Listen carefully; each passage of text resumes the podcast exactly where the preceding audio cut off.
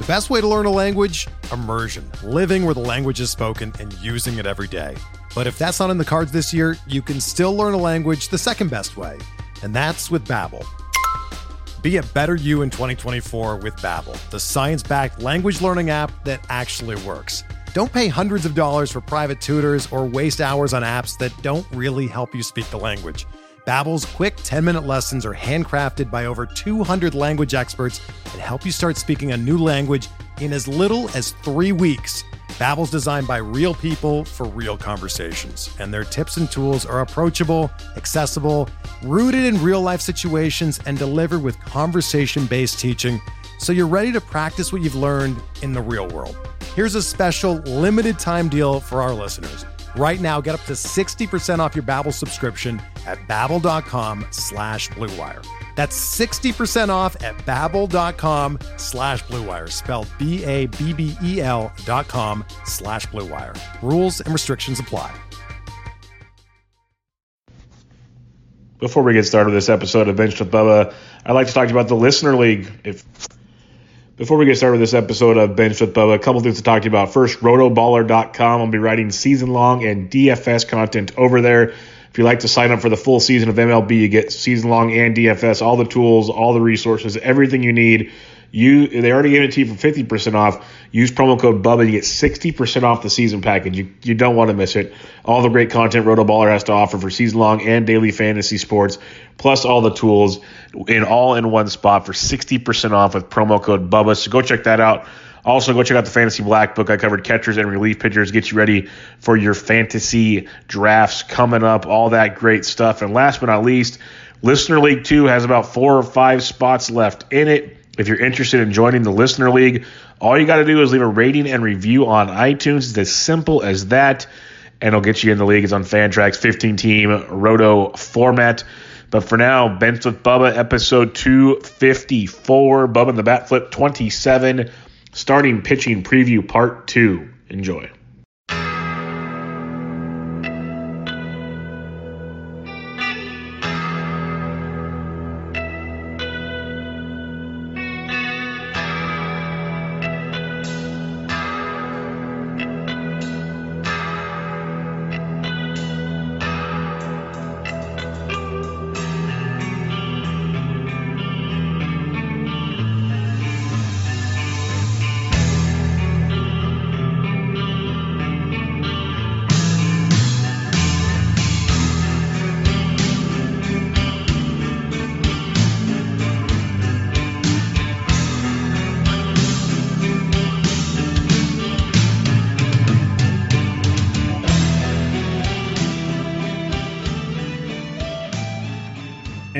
Welcome back, everybody, to another edition of Bubba and the Bat Flip, episode 27.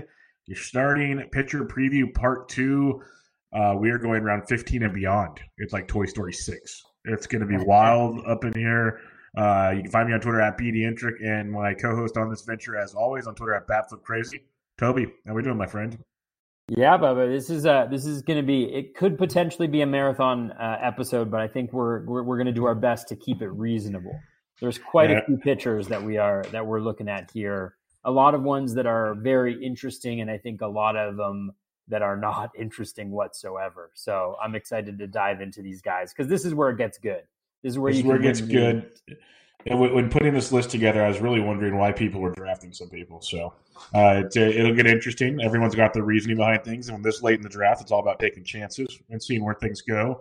And we went over 54 or so, give or take, guys on preview 1.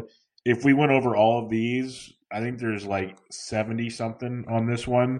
So We're not going to go that deep. It's just the plain truth of it all. But there are some pretty relevant ones. So we'll start with the first group, technically being drafted in round 15. But now, since we recorded last week, it moved into 14, Marcus Stroman and Jose Urquidy. And the other round 15 player is Joe Musgrove and A.J. Puck. These guys are relevant. So what do you like out of this group? Yeah, it's interesting. I mean, I think the general trend as we get closer to March, especially with all of the top-end guys, running into injuries. I mean, first it was Clevinger and Severino. Now Blake Snell has a little bit of a something-something in his elbow. So I think you're going to start to see some of the not more reliable, I mean, slightly more reliable, but guys who have a track record moving up a little bit in drafts.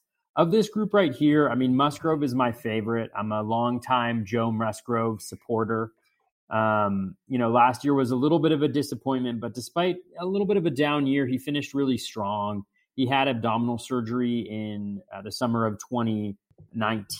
And so he really was slow out of the gate. Like, he actually started quickly, but a lot of it was luck.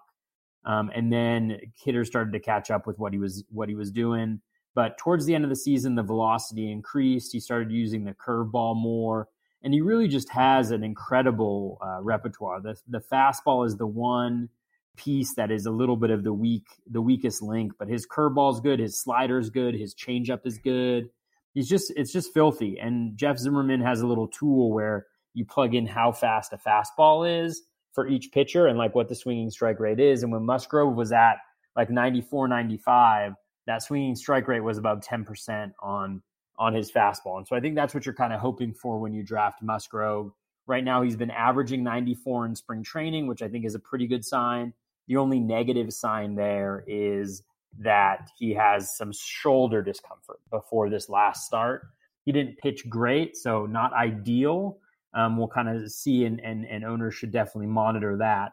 Outside of Musgrove, I do like Urquidy and A.J. Puck. I think A.J. Puck, limited innings, but I prefer him to Jesus Luzardo just because of the price. He throws hard, left side, he's tall, it's a tough delivery. I think there's a lot of potential there. I really like him if you've got a really solid start to your rotation and you want to take a little bit of a high upside gamble, and volume is a little bit less important. I like Puck a lot. Urquidy, I also like him. He's a little bit more middle of the road. You know, K- walk rate was pretty solid at 19%. I think the walk rate was pretty lucky. If you look at him, he doesn't really have a pitch that gets hitters to chase outside the zone a lot, and his fastball isn't very good. So he tends to get hit pretty hard when those off-speed pitches aren't there just because the fastball is so weak. But playing with the Astros, it's a great situation. He was lights out in the minor leagues and had a really strong opening there with the Astros. And then Stroman is a guy that I'm staying away from. I know a lot of people like the ERA. It's been fairly reasonable, but the whip is what really gets you, I think. At this point in the draft, I don't want any 1-3 whip guys. And that's pretty much what Stroman has become. You know, 1.29 in 2016, 1.31 in 2017, 1.48 in 2018, and 1.31 in 2019. He just gives up way too much contact. He's got a nice slider, doesn't quite throw it enough. That sinker is his bread and butter. He limits home runs, which is good, but outside of that, I'm not really interested in what he's doing right here, because what I'm really looking for at this point in drafts is a reason to really believe that a guy can take a next step in this round.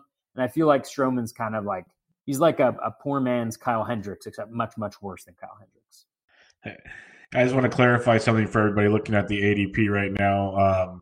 A lot of these guys have moved up. So this list was made on Sunday night, the 1st of March. So keep that in mind, going back to February 17th. And there's a lot of guys that have moved in around 14 now. So Musgrove's in there, Puck's in there. Almost his whole group's in around 14 now.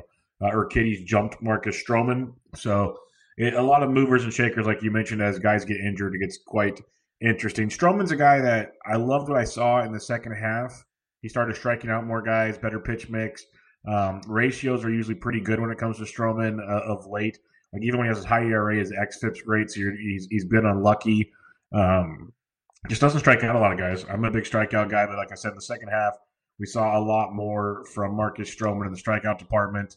But even, you know, Alex Chamberlain's pitch leaderboard doesn't look strong. So Stroman's one of those guys. He's like to me, he's a Kyle Hendricks light. Not great by any means, but could give you decent ratios, no strikeouts, riskier than Kyle Hendricks. If you need something like that later, sure, but doesn't have a ton of upside for me. And that defense in the New York's going to be pretty sketchy behind him unless there's some massive improvements there. Urquidy's pretty fun. I like Urquidy. I'd rather have Josh James a few rounds earlier because I think Josh James, on my mind, is the better pitcher and should keep the job longer. Then again, Urquidy probably does because he was actually in the rotation before Josh James was. I guess we'll have to wait and see how that all plays out. But we saw Urquidy pitch really well in the postseason for the Astros last year. He's a fun play. Musgrove's probably the top guy in this group, hoping the shoulder discomfort is not an issue. As you talked about, that's kind of something to monitor. But he said that, then he went out and pitched just fine. Velocity's up to 94, 95. He's come out and said that the new pitching philosophy in Pittsburgh, the new coaching staff and everything, they're using analytics, they're using tools, kind of things the Astros did, not trash cans, pitching tools. And that's going to be pretty positive and hopefully shows improvements, because there's some other guys we're going to talk about soon with Keller and Archer. It's been like a theme of like my last 4 or 5 episodes. Somewhere along the line, we talk about Pittsburgh Pirate pitching, which is terrifying to think about, but that's the world of late round fantasy picking. So I don't mind Musgrove at all. I'm a huge Keller guy. We talked about him. Oh, we'll talk about him next round. But Musgrove's very interesting. He's moving up. A lot more chatter on him. And then 100% agree with what you said on Puck. James Anderson kind of turned me on to the idea. You just hit it as well. Is, you know, Luzardo and Puck. Luzardo might be the better pitcher, but they're really, really close. Really, really close. But when it comes to drafting, 100 picks apart, and they're both going to have similar innings limits, why not take Puck? It makes 100% sense. I took him in a 12-teamer a couple nights ago in a slow draft. First share of Puck, got him much later than Luzardo. And both super good. Probably going to throw about 120 to maybe 150 innings max. They're going to monitor him, maybe 6-man rotation, some opener stuff. But you can get some fun with Puck. I think Musgrove's the guy I want more longevity here. But you got some upside guys under Kitty and Puck, which make it interesting if you need to kind of gamble a little bit at this point in the draft for you. Wouldn't it be awesome if instead of banging a trash can every time it was an off-speed pitch, opponents just banged a trash can all the time against the Astros? You were saying the tools and the trash can. I was thinking what if teams just always bang the trash can whenever the Astros were up? That'd be kind of fun. I have a gut feeling that I remember I was a big-time Sacramento Kings fan back in the day. Went to a lot of games up there. Oh, yeah. And they had the cowbells. I could imagine, cowbells and stuff being in the stands. Fans are going to bring stuff in. Think the vuvuzelas or whatever, in the Dominican. Mm-hmm. They're going to have all kinds of noise things just to mess with them. It's going to be pretty amazing. For sure. Is that the Kings team with, Jason Williams and Vlade and Peja Stojaković? Yeah, Chris Webber. That was... Some of my best moments in the history of sports came in those playoff runs in the late 90s. Doug Christie, that was just an incredible team to watch. Yeah, it was awesome to watch. White chocolate was something special. So that was a fun teams, and I don't know if Sacramento will ever get it again. So enjoy it while you can. But round 16, this gets a little more interesting. You got Tanaka, Joey Lucchesi, Mitch Keller, who I just mentioned, Caleb Smith, who was up and down last year. Pretty sure we don't need to talk about Luis Severino, because if we did this pod next week, he might be around 21, as no one should be drafting him. I'm just going to throw it out there now, people. You got Adrian Hauser, Griffin Canning, Dylan Bundy, very who's who of this region. What stands out to you with this group of pitchers? Yeah, I mean, for this group of pitchers, my guy is for the whole offseason has been Dylan Bundy. I really like Bundy moving out of Camden Yards and just away from the Orioles. He's just been there, and it just seemed like there was history. You could even seen it towards some of those last starts he had last season, whether it was the attitude or whatnot, but he just seemed really frustrated. So a change of scenery is nice. I mean, he's got the wipeout slider. He's got a wipeout changeup. He's got 2 incredibly nasty pitches that he can use against righties and he can use against lefties. The fastball has always been the issue, but towards the end of last year, he stopped throwing the four-seam as much, and he started throwing the sinker more. And while neither is a good pitch, the sinker is slightly better, and it generates a lot more ground balls. And so at least guys aren't hitting the ball out of the ballpark when they connect with it. They were hitting it on the ground more. It seemed to be working, so I'm interested to see what he does. I was hoping for maybe a little bit of a velo bump. His velocity is down to 91.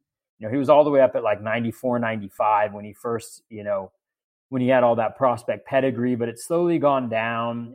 I've seen in spring training, it's just been 90, 91 on the fastball, but I do think he can be effective. And I think the strikeouts will be there regardless. We know that the Angels love to throw sliders. And so we're going to see a lot of that pitch, I think. And so I'm really excited about Bundy. I think the challenge with Bundy is just, the price is skyrocketing. I've missed out on him a couple times. Not even trying to get too cute. I think his ADP, it's now, if you look at the last week, it's 230. I was hoping to get him, I think, at like 243, which would have been, I want to say, like maybe 10, 15 picks ahead of where he was going on average.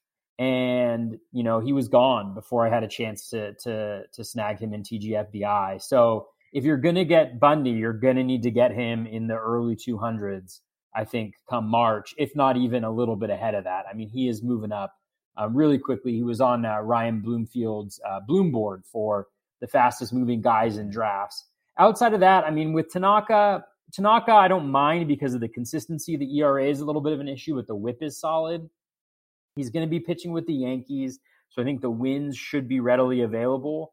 The challenge with him is that the splitter kind of disappeared last year, and if you look at the pitch mix, like this, the splitter got a little bit better as the year progressed, but the strikeout rate never really rebounded. Like it never really got above 20%, you know, in the second half. The walks are low because he doesn't walk a ton of guys, so again, the whip is helpful. But you know, so he's just kind of a guy at this point. Lucchesi's just totally blah. He's just kind of average, uses a ton of deception, but I don't know how long that he's going to be able to get by with that smoke and mirrors. Mitch Keller, I know a lot of guys are really into Mitch Keller. His velo's down from where it was last year so far in spring training. He's gotten knocked around. He really strikes me as kind of a Nick Pivetta type. I'm just not sure that the control, the command is good enough. And from what I've heard from Saris and on podcasts, the attitude is a little bit of an issue as well. So the good news is that it's a new regime, like you mentioned, in Pittsburgh, and they seem to be analytically inclined. So hopefully that can help him out. But I'm out on Keller. I haven't had any shares so far. Caleb Smith, he was doing really well before the injury. You know, he was not his same self afterwards. I have not been tracking him, but he's a guy who I feel like maybe is not getting the love that he should, from myself included. So I need to pay him a little bit more attention to how he's doing this spring, where the velocity's at, because he does have that, you know, the fastball has been decent, 10% swinging strike rate last year. And then he's got two other pitches with the changeup and the curve that are, I think it's a curve or slider, that are 50% plus in terms of their swinging strike rate. So he definitely has an arsenal that can be really good, and he was really good at times last year. So I think I need to dig in a little bit more on him. Hauser, you know, fastball dominant guy. You know, he does have a thumb injury so far in spring training.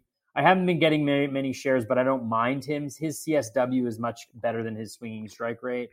And again, the Brewers are pretty good at turning kind of, you know, not mediocre pitchers, but just like pitchers without pedigree into things. And so, you know, they did that last year with him. He's definitely interesting. And then I think Griffin Canning, he was definitely interesting before the injury. I don't have any shares just because, you know, when a guy misses a bunch of time in the previous year towards the end of the season with elbow issues, it just doesn't like elbow inflammation and stuff. I just don't feel great about it. So I don't have any shares. I would steer clear of him. You know, generally speaking, maybe I saw somebody tweeting out, and I think this is good. Like maybe I think it was Chris Blessing, like, you know, last pick in your, you know, 30th round pick in a 15-team draft, just to have in case he gets better by the time the season runs around and you kind of get him for free. But outside of that, I'm not really interested.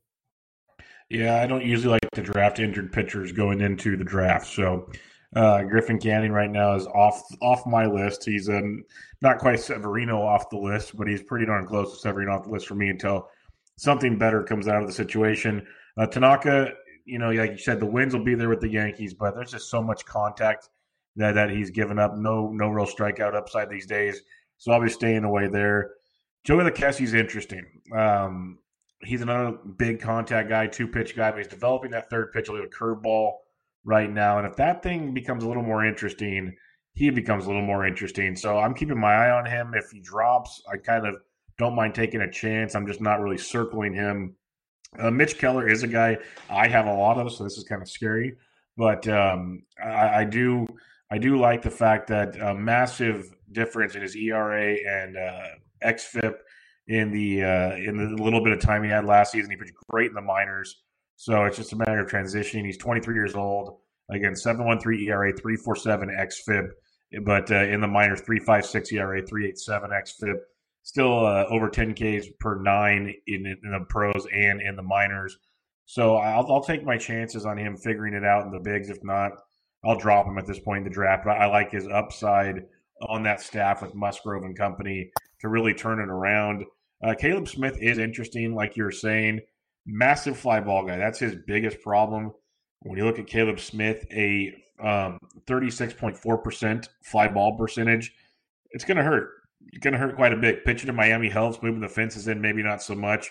But he's a guy that we saw great things out of. He got hurt, didn't really get it back together. Like you said, maybe healthy now. We can see that Caleb Smith pre-injury compared to post-injury. Because, you know, last year, almost 11% barrel rate for Caleb Smith, which is way, way worse than you expect from him. And it really wasn't crazy because looking at Chamberlain's board, 10% deserved barrels, that's still way too high. So he's given up some big, solid contact and a lot of fly balls. He's got to work on that quite a bit.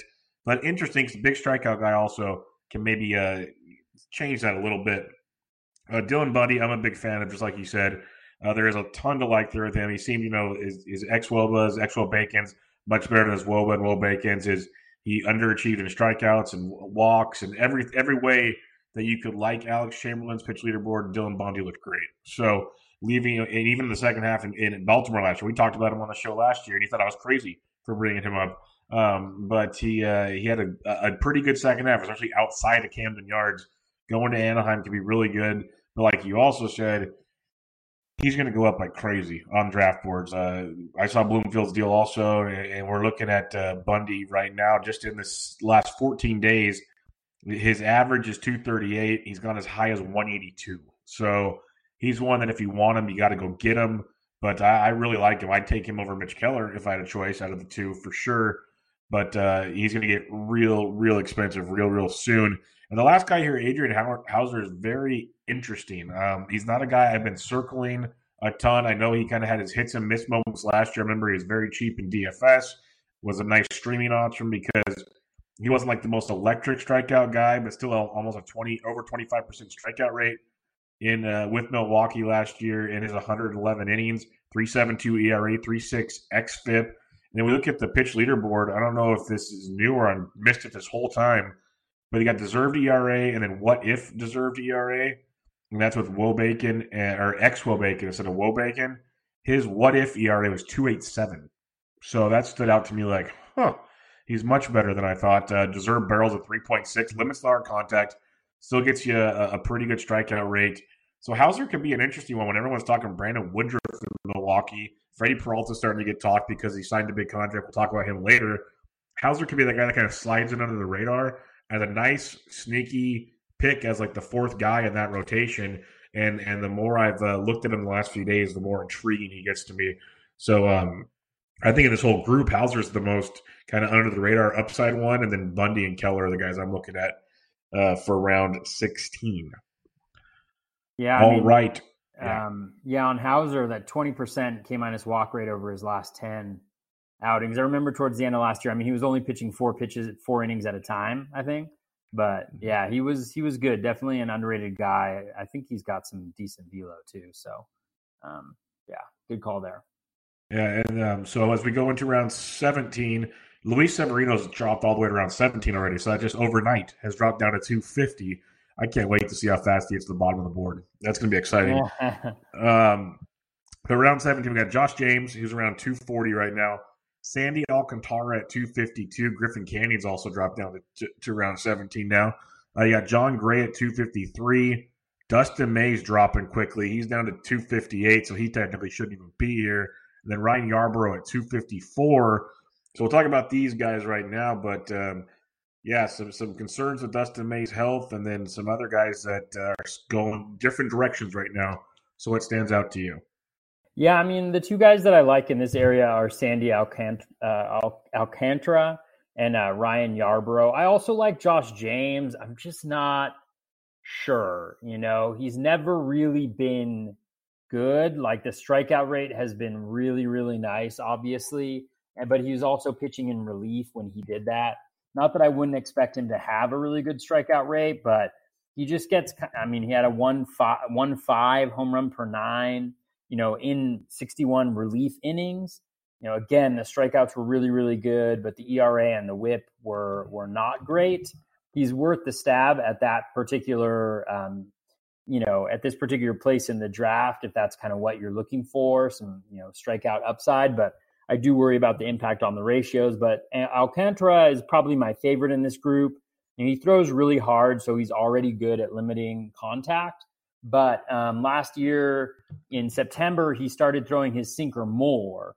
And he's got an elite sinker. Like it generates a crap ton of ground balls and just really poor contact. And he's also he also did a much better job of getting pitches in the zone. And so I'm not sure exactly what the adjustment was, but his walk rate has always been a major issue. And he really seemed to rectify that. The strikeout rate isn't going to be high because of that sinker. He gives up a decent amount of contact. But I do think that there's the ability for him to improve because that changeup has been a wipeout pitch for him in the bullpen. And so I think it's just a matter of, getting that to work on a more consistent basis in the rotation. But I really like him as a guy who will help out your ERA, won't necessarily hurt your whip, but will give you a ton of volume. So I think he's a guy who can throw 200 innings. He may only get you 160 strikeouts, but 160 strikeouts ain't so bad. And I think he could take a big step forward. I also like Yarbrough. He made an adjustment last year when he came back, started throwing his fastball less and his cutter more. The cutter and the fastball have similar plate discipline metrics from a pitch specific perspective, but batters really struggle making good contact with the cutter. And so that's been a huge, huge boon for him because the changeup and his slider are really good pitches. And so he was really good. He was really good at limiting contact, at keeping hitters off balance. And he also had a really high CSW. So his swinging strike rate isn't way up there. I think it's 10 to 11%, but he is getting a lot of called strikes with the changeup and with the slider. And so he's a guy that's really interesting. The Rays obviously know what they're doing.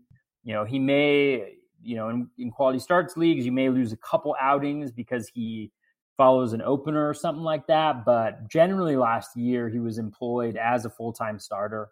So really like him. John Gray's a guy I would love if he moved out of Colorado, but he's just never been able to be good.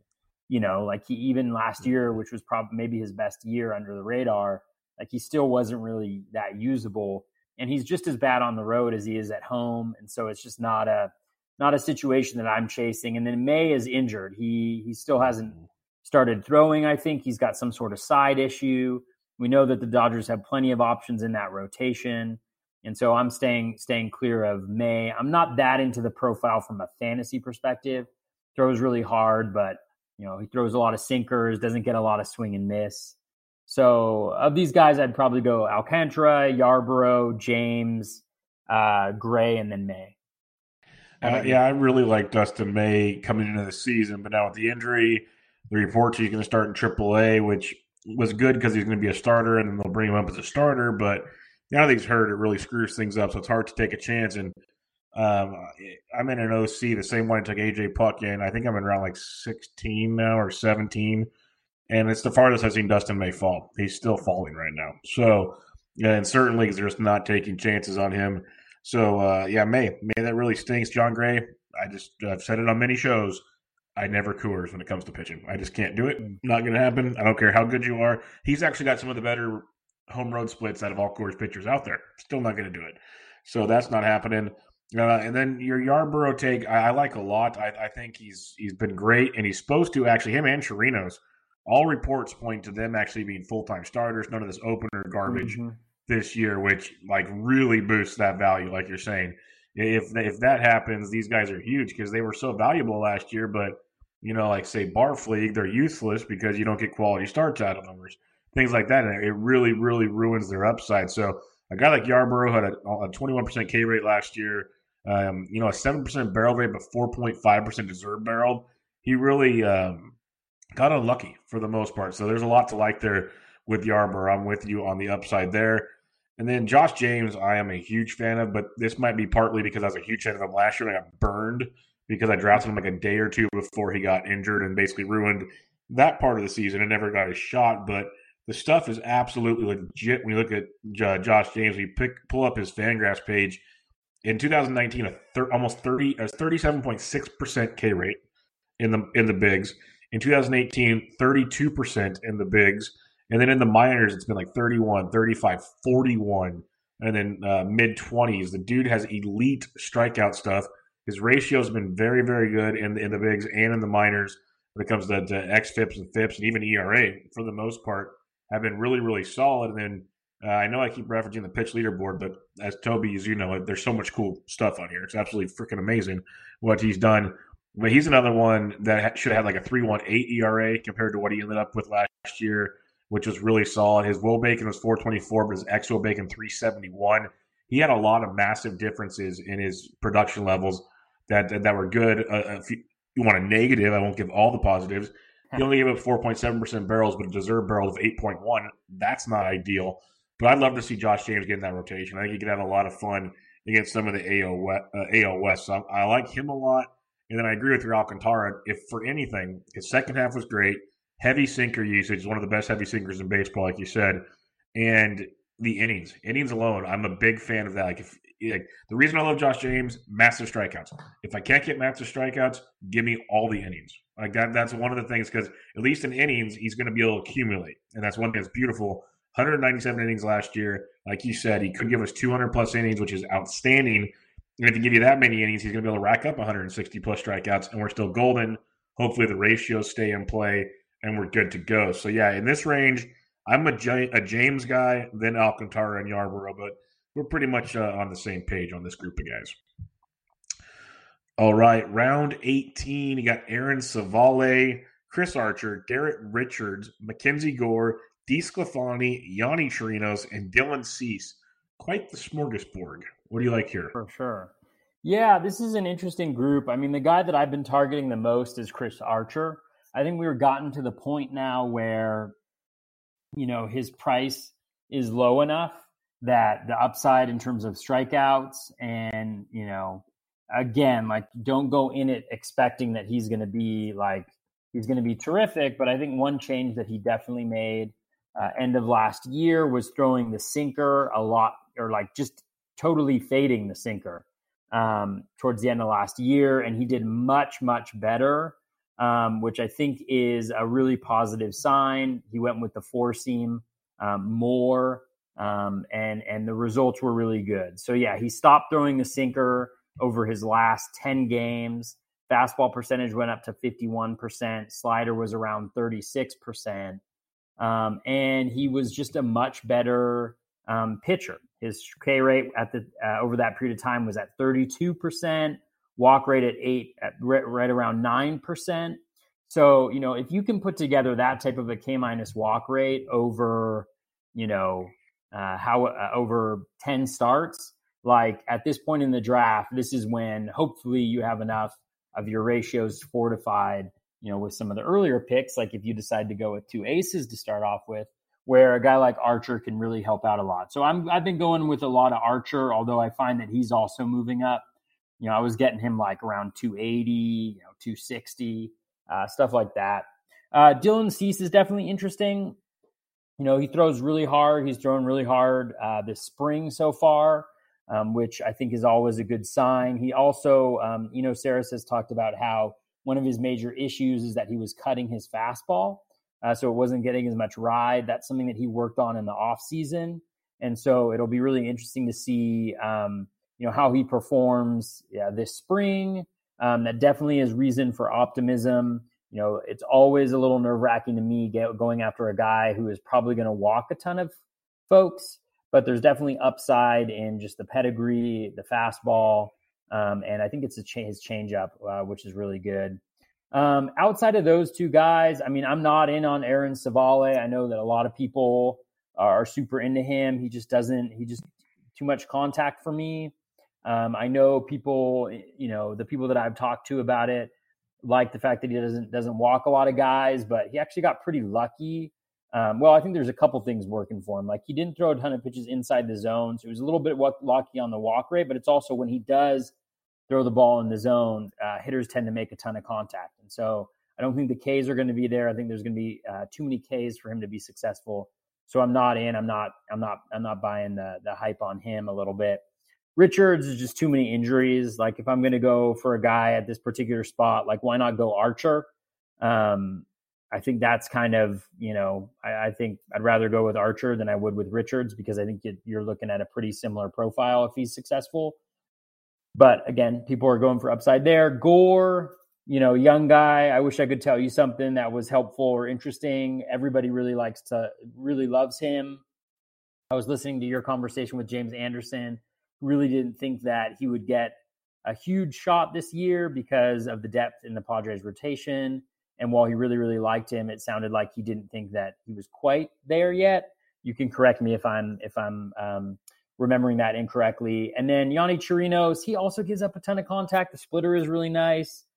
You know, he's fine, but he doesn't excite me that much. And then injuries have also been kind of a concern for him the last couple years.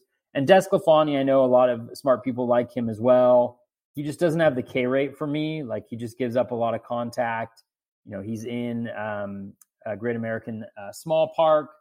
So I'm not as interested in him, although I think he did have an increase in velocity, you know, second half last year. But even though he increased velocity, the K rate was still below league average, and the swinging strike rate was really low. So, you know, just not that interested in those guys. I think there are other people going later on that I'll talk about, which is where I'm trying to target some starting pitching. Yeah, we're on a lot of the same page on this one. This range, I love Chris Archer, big time fan of what he can bring to the table, what he did in the second half last year, and it really annoyed me for the fact that when people ask, well, what changed? And he said, well, I started throwing that guy with the Rays again. It's like, why did you change in the first place? But I guess that goes to show you that the Pirate system was a disaster, just plain and simple, like just a complete joke of a situation. Only 120 innings last year. The last couple of years have been injury prone, but prior to that, 3 straight 200 plus innings, 4 straight 194 or plus innings pitched years, which is outstanding. He still has big time strikeout stuff. Even when things aren't going great, he's striking a lot of guys out. So I do like Archer to keep, you know, rebounding and bouncing back. I like that call quite a bit from you with Archer. Savali, it's weird because I'm not on him either for the same reasons I've never been on Shane Bieber. Like, their profile, people are starting to compare him like, oh, he's the Indians' new Bieber, you know, light contact, you know, doesn't walk guys, pitches around the zone, blah, blah, blah, blah, blah. Like, Bieber at least strikes guys out. Savali doesn't even really do that very well. So I'll be staying away from Savali in this range. I'd rather go to Archer. Chirinos is interesting. I'd rather Yarborough than Chirinos, but I don't mind Chirinos. He's got some big-time upside as well. DeSclafani, I can't get a feel for at all. I'm kind of with you. Like you said, some smart people like him. I just don't – it's Reds pitching. It's almost like a Coors pitcher in reality. Like, at least Sonny Gray or Trevor Bauer, like you, or especially Luis Castillo, you've seen a pedigree. You've seen this, that, and the other. DeSclafani's had one good run. Like, give me some more – before I buy into that. And then lastly, Dylan Cease. I saved him for last because he's kind of that really high upside guy, but he might make you pull the last of your hairs out. So it's a really, really tough one here because he's going to strike out a lot of guys, but there's going to be starts where he walks a ton. Like, he's going to crush your whip a lot, but he also might lead your team in strikeouts. And if he keeps the ball in the ballpark, that could be gravy too. He's just going to put himself in some sticky situations where he walks to like one or two, maybe three guys, and then gives up the big fly. And that's going to just destroy an outing. He's also going to have other outings where he strikes out 10 in like 6 innings and gives up one run and looks great. So I like Cease a lot. It's just massive risk. So it depends on what your team's got going for you if you can risk that situation. So pretty much Archer's the only guy I want in this set of picks. Yeah, and one thing with Desclafani that I forgot to mention, one of the things I remember because I used to, I think in 2018 seasons, I had him on a few teams, is he really struggles against lefties. A 332 WOBA against lefties. That slider, I think it is his best pitch, and he really doesn't have a pitch that can get lefties out, which I think is really is challenging. Yeah, no, that's not good in that ballpark at all, especially some of that division there in the NL Central. So not good. Round 19, Michael Kopech, who I don't even think is back for a few months, if I'm not mistaken. Dallas Keuchel, the trusty veteran, and then Ross Stripling, who at one time, Toby, we saw big things in Anaheim, and now he's back in LA, and we're hoping for big things. This is a range I'm probably just avoiding for the most part, but anything interest you? Yeah, I'm with you. I'm kind of avoiding in this spot. Stripling, obviously, if he was with the Angels or another team as a starter, would be really intriguing. You know, he's got a few pitches that are solid, changeup and curveball in particular. So I really like him, but at this point in the draft, I'm not really targeting him because I think, you know, in a DC, I think like a draft champions, draft and hold, he's got a little bit more value. Even in a best ball format, he's got a little bit more value because I think when he's in the rotation, he'll be really good with the Dodgers. But I just think he'll be a really tough in, you know, regular leagues because you're going to have to hold on to him. And then, you know, it's going to be really hard to figure out when exactly you need to put him in your lineup and when you don't. And so it seems like a little bit of a waste of a roster spot in like an NFBC format where you don't, you know, where it's like 7 benches and no IL slots. So I'm with you. I'm just kind of just passing on this round. Yeah, Kopech, who knows what he's playing. Stripling, he's going to be a free agent pickup or just not rostered. Keuchel is the only one I would give a slight edge to, but he's a lot of contact, no strikeouts, will be on a better team, will be there to eat up innings, but still not that I really want there. So passing on that situation, heading to round 20 now, where you got Brendan McKay, who's intriguing, Steven Matz, who I seem to be finding myself having more and more of, which I'm not sure if that's good or bad. Johnny Cueto intrigues me a lot. You got Michael Pineda, who's going to be out for a few months to start the season, and Ronaldo Lopez, who some of us just can't quit. So this is a very, very tilting region, but I seem to find myself here a lot. What do you like? Yeah, I mean, this is kind of I'm not as into this. I mean, Brendan McKay really struggled last year. I don't doubt that he'll be successful in the longer term as a pitcher because it sounds like, you know, he's good, but he doesn't currently have a spot in the rotation. So I'm just not really interested in that. Matz is fine, but again, like I think we've kind of seen who he is. And barring some sort of major adjustment, it's kind of boring at this point. I mean, you know, 154 innings, 397 with a 1.25 whip, about a strikeout per inning, you know, 4.21, 1.34, about a strikeout per inning. So it's just kind of mediocre. And I think he gives up too much contact. You know, he's never struck out really that much more than league average. So I just don't see the upside that I see in some other arms here. So I'm not as interested in him. You know, Cueto, again, it's more there are other arms going around here that I'm interested in. Pineda, like since I play in mostly NFBC, it's just really hard to, you know, just kind of have him on your bench, just hanging out there for a while until he comes back. He's obviously really, really interesting, and somebody in your league will do that, but I don't think he's good enough to merit that. And then I think Reynaldo Lopez, like I was really into Reynaldo last year. He obviously had the velo spike last year, but even with that velo spike, it wasn't like, you know, he went from being like the league's worst pitcher to, you know, a little bit worse than league average. He still hasn't shown that he can be consistent with, you know, his off-speed and breaking pitches. Like he just can't get there where they take that jump, even with the velo bump. You know, the swinging strike rate on them just couldn't surpass, 15% on either one of them. So, you know, I have a couple shares of him just so that I don't totally miss out if he hits.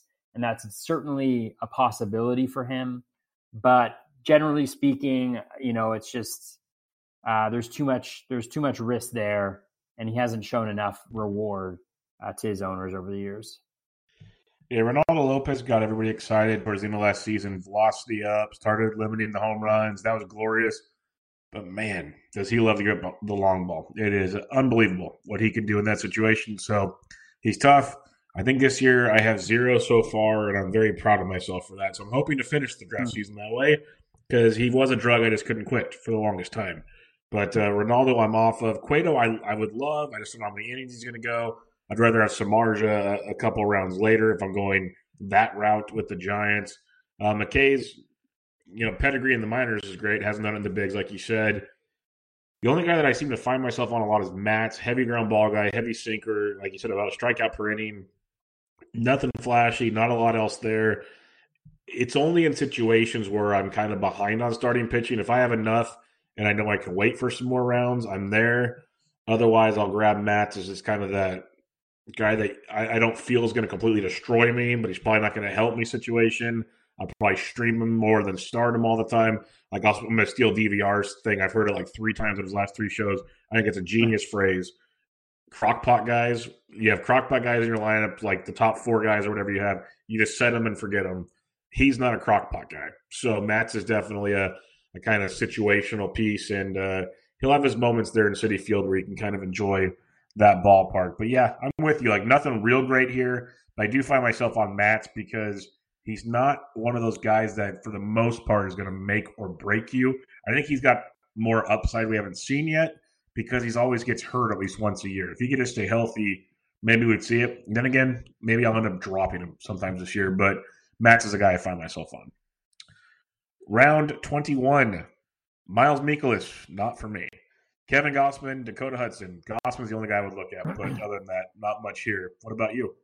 Yeah, I mean, I loved Mikolas earlier, you know, because I think he rectified things in the second half last year. He was not the pitcher that he was in 2018, which I don't think we could expect because, you know, he always gave up a lot of contact, and with the ball being a little bit bouncier, you know, he was a little bit doomed, but he definitely was much better. He kind of reminded me of like a later round Kyle Hendricks, but with maybe a little bit more volume than Hendricks. He pitches more innings. He can go later.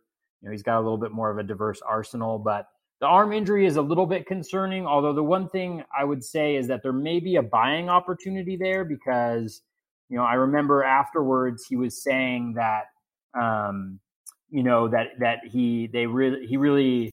I can't remember how he framed it, but essentially like that he had missed the big one. Like essentially there wasn't any ligament damage. Everything looked clean from the MRI that he got. And so he will be back, it sounds like, but, you know, maybe just a little bit of a delay. And so, it looks like he actually has a throwing date set. I'm seeing right here. So he's going to begin throwing on March 11th. So, which is 3 weeks after he received the PRP injection. Early May is likely a more realistic time frame for his return. So he could be a guy, like if he isn't drafted in your league, that you may want to just kind of hover on that waiver wire and pick him up a week or two early, because I do think that he could be really valuable. He's not going to get you a ton of Ks, but the whip is going to be really good. I think the ERA will be reasonable as well. I agree on Gausman. I mean, like, I think he's worth a stab here. He was really good from a swinging strike rate perspective last year, although he did spend a good amount of time in the bullpen when he was with the Reds. He's still a splitter fastball guy, and so I don't see anything drastically changing, but he is in a much better ballpark with the Giants. I know the Giants are also pretty analytically oriented based on what I've been hearing from some of their pitchers. You know, with Gabe Kapler there and with Farhan Zahidi there as well. They're both analytically inclined. And so I would not be surprised if he took at least half a step forward. And then Hudson, I think he's kind of like the guy that was good last year that everybody knows is going to be bad this year. The one thing I'll say about Hudson is he does generate a crap ton of ground balls with that sinker that he has. And he's got a really good infield. And so that plays really well for him. Let's see. Yeah, he was at a 57% ground ball rate last year, only 21.3% fly ball rate. And again, like a very good infield defense, the best in the game with the Cardinals. And so that may be one of the reasons why he was able to be much better than anticipated. But still, I mean, a 1.41 whip. He walked a crap ton of guys as well. So I'm off of him, but Yeah,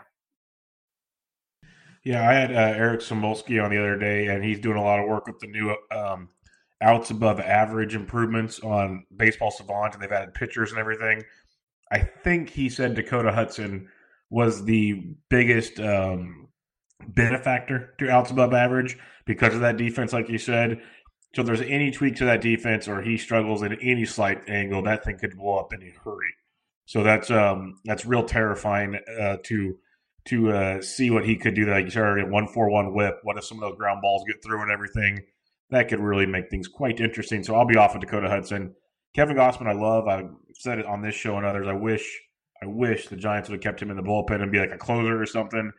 but they're going to put him in the rotation. Yes, they are much more analytically inclined now with Kapler, which is fun to see. Gassman made great strides last year, so I don't mind taking a stab on him. I think there's a ton of upside with Gassman this year, and at that pick could be very, very solid. So I could see having a few shares of him later in drafts. When you look at his draft price right now over the last 2 weeks of NFPC online, he's going around pick 303. He's gone as high as pick 233. So people that want him are going to get him. Just throwing that out there to everybody. Keep that in mind. All right. Round 22. Two old lefties, Cole Hamels and Jose Quintana. Forrest Whitley, who knows when he comes into the bigs. You got Alex Wood. Hey, he went to Drive Line. And then you got Josh Lindblom, who is sneaky enticing. So what do you like in this range? Yeah, we're getting close to the range that I really like. So I love Alex Wood right here. I've drafted him at pick 280, I think, in TGFBI. You know, he was great with the Dodgers. You know, he was good when he was pitching. There's obviously injury concerns, but when he pitched, he was very, very good. You know, a 3.68 ERA, 1.21 WHIP in 2018, 2.72 ERA, 1.06 WHIP in 2017, 3.73 ERA with a 1.26 WHIP in 2016 with the Dodgers. So when Alex Wood pitches and he's healthy, he is really good. And his velocity was at 92-93 in his first outing in spring training. That is 2 to 3 miles per hour above where he pitched at last year, which I think is huge. It's back at what he was pitching in 2017 when he had the 2.72 ERA and the 1.06 WHIP. So I really love Alex Wood right here. He's going to be a guy that I am targeting in drafts because, you know, he's a Dodgers pitcher. He's going to be in that rotation. And I think there's some signs pointing to him having a little bounce back with that velo. Loved Cole Hamels before he got injured, but he still hasn't even started throwing. He's older. The injuries are starting to mount. I think I'm out on him. Unfortunately, I have him in a dynasty league, so that's a little bit of a bummer. Wish I would have traded him before he got injured, but don't we always feel that way? Quintana, to me, is just blah. You know, the fastball's been decreasing in velocity. As a result, it's being hit more. He doesn't have any outstanding secondary pitches. And that's one thing I'll mention. Like I'm focusing a lot on pitches because I think in a lot of these instances, like the guys that you'll see make the big jumps are guys who get a velo bump or who have some sort of pitch mix change at this point in time. And so that's why I'm really focused on that. And guys who don't have any outstanding secondary pitches, if they don't get a velo bump, it's just really hard to see them take that next step. Whitley could be a guy who like really struggled last year, was on everybody's radar, is off of the radar, and he could have an opportunity later this year. I could very much see that happening. So I'm not drafting him, but I think people should definitely keep an eye on how he's doing in the majors and in the minors. And if he's dominating down there, I would definitely pick him up a few weeks before maybe you might anticipate him getting called up because, you know, it was just last year he was the top pitching prospect in the game. And then Lindblom, it's really hard for me to know exactly what to expect, obviously. Coming over from, I can't remember, was it Korea that he came over from? Yeah, the KBO. Yeah, he came over from the KBO. I mean, I've heard good things that he should be like a pretty average pitcher. The fastball velo is pretty good, but I haven't really been paying attention much to him, so I don't really have anything to add there. I don't know if you've been tracking him at all. I do like Lindblom. I've been snagging him late and drafts. Velo's up with the fastball. He pitched 194 innings last year at the KBO. Back-to-back yeyears of sub-3 ERAs, 2.50 ERA last year, which I thought was outstanding.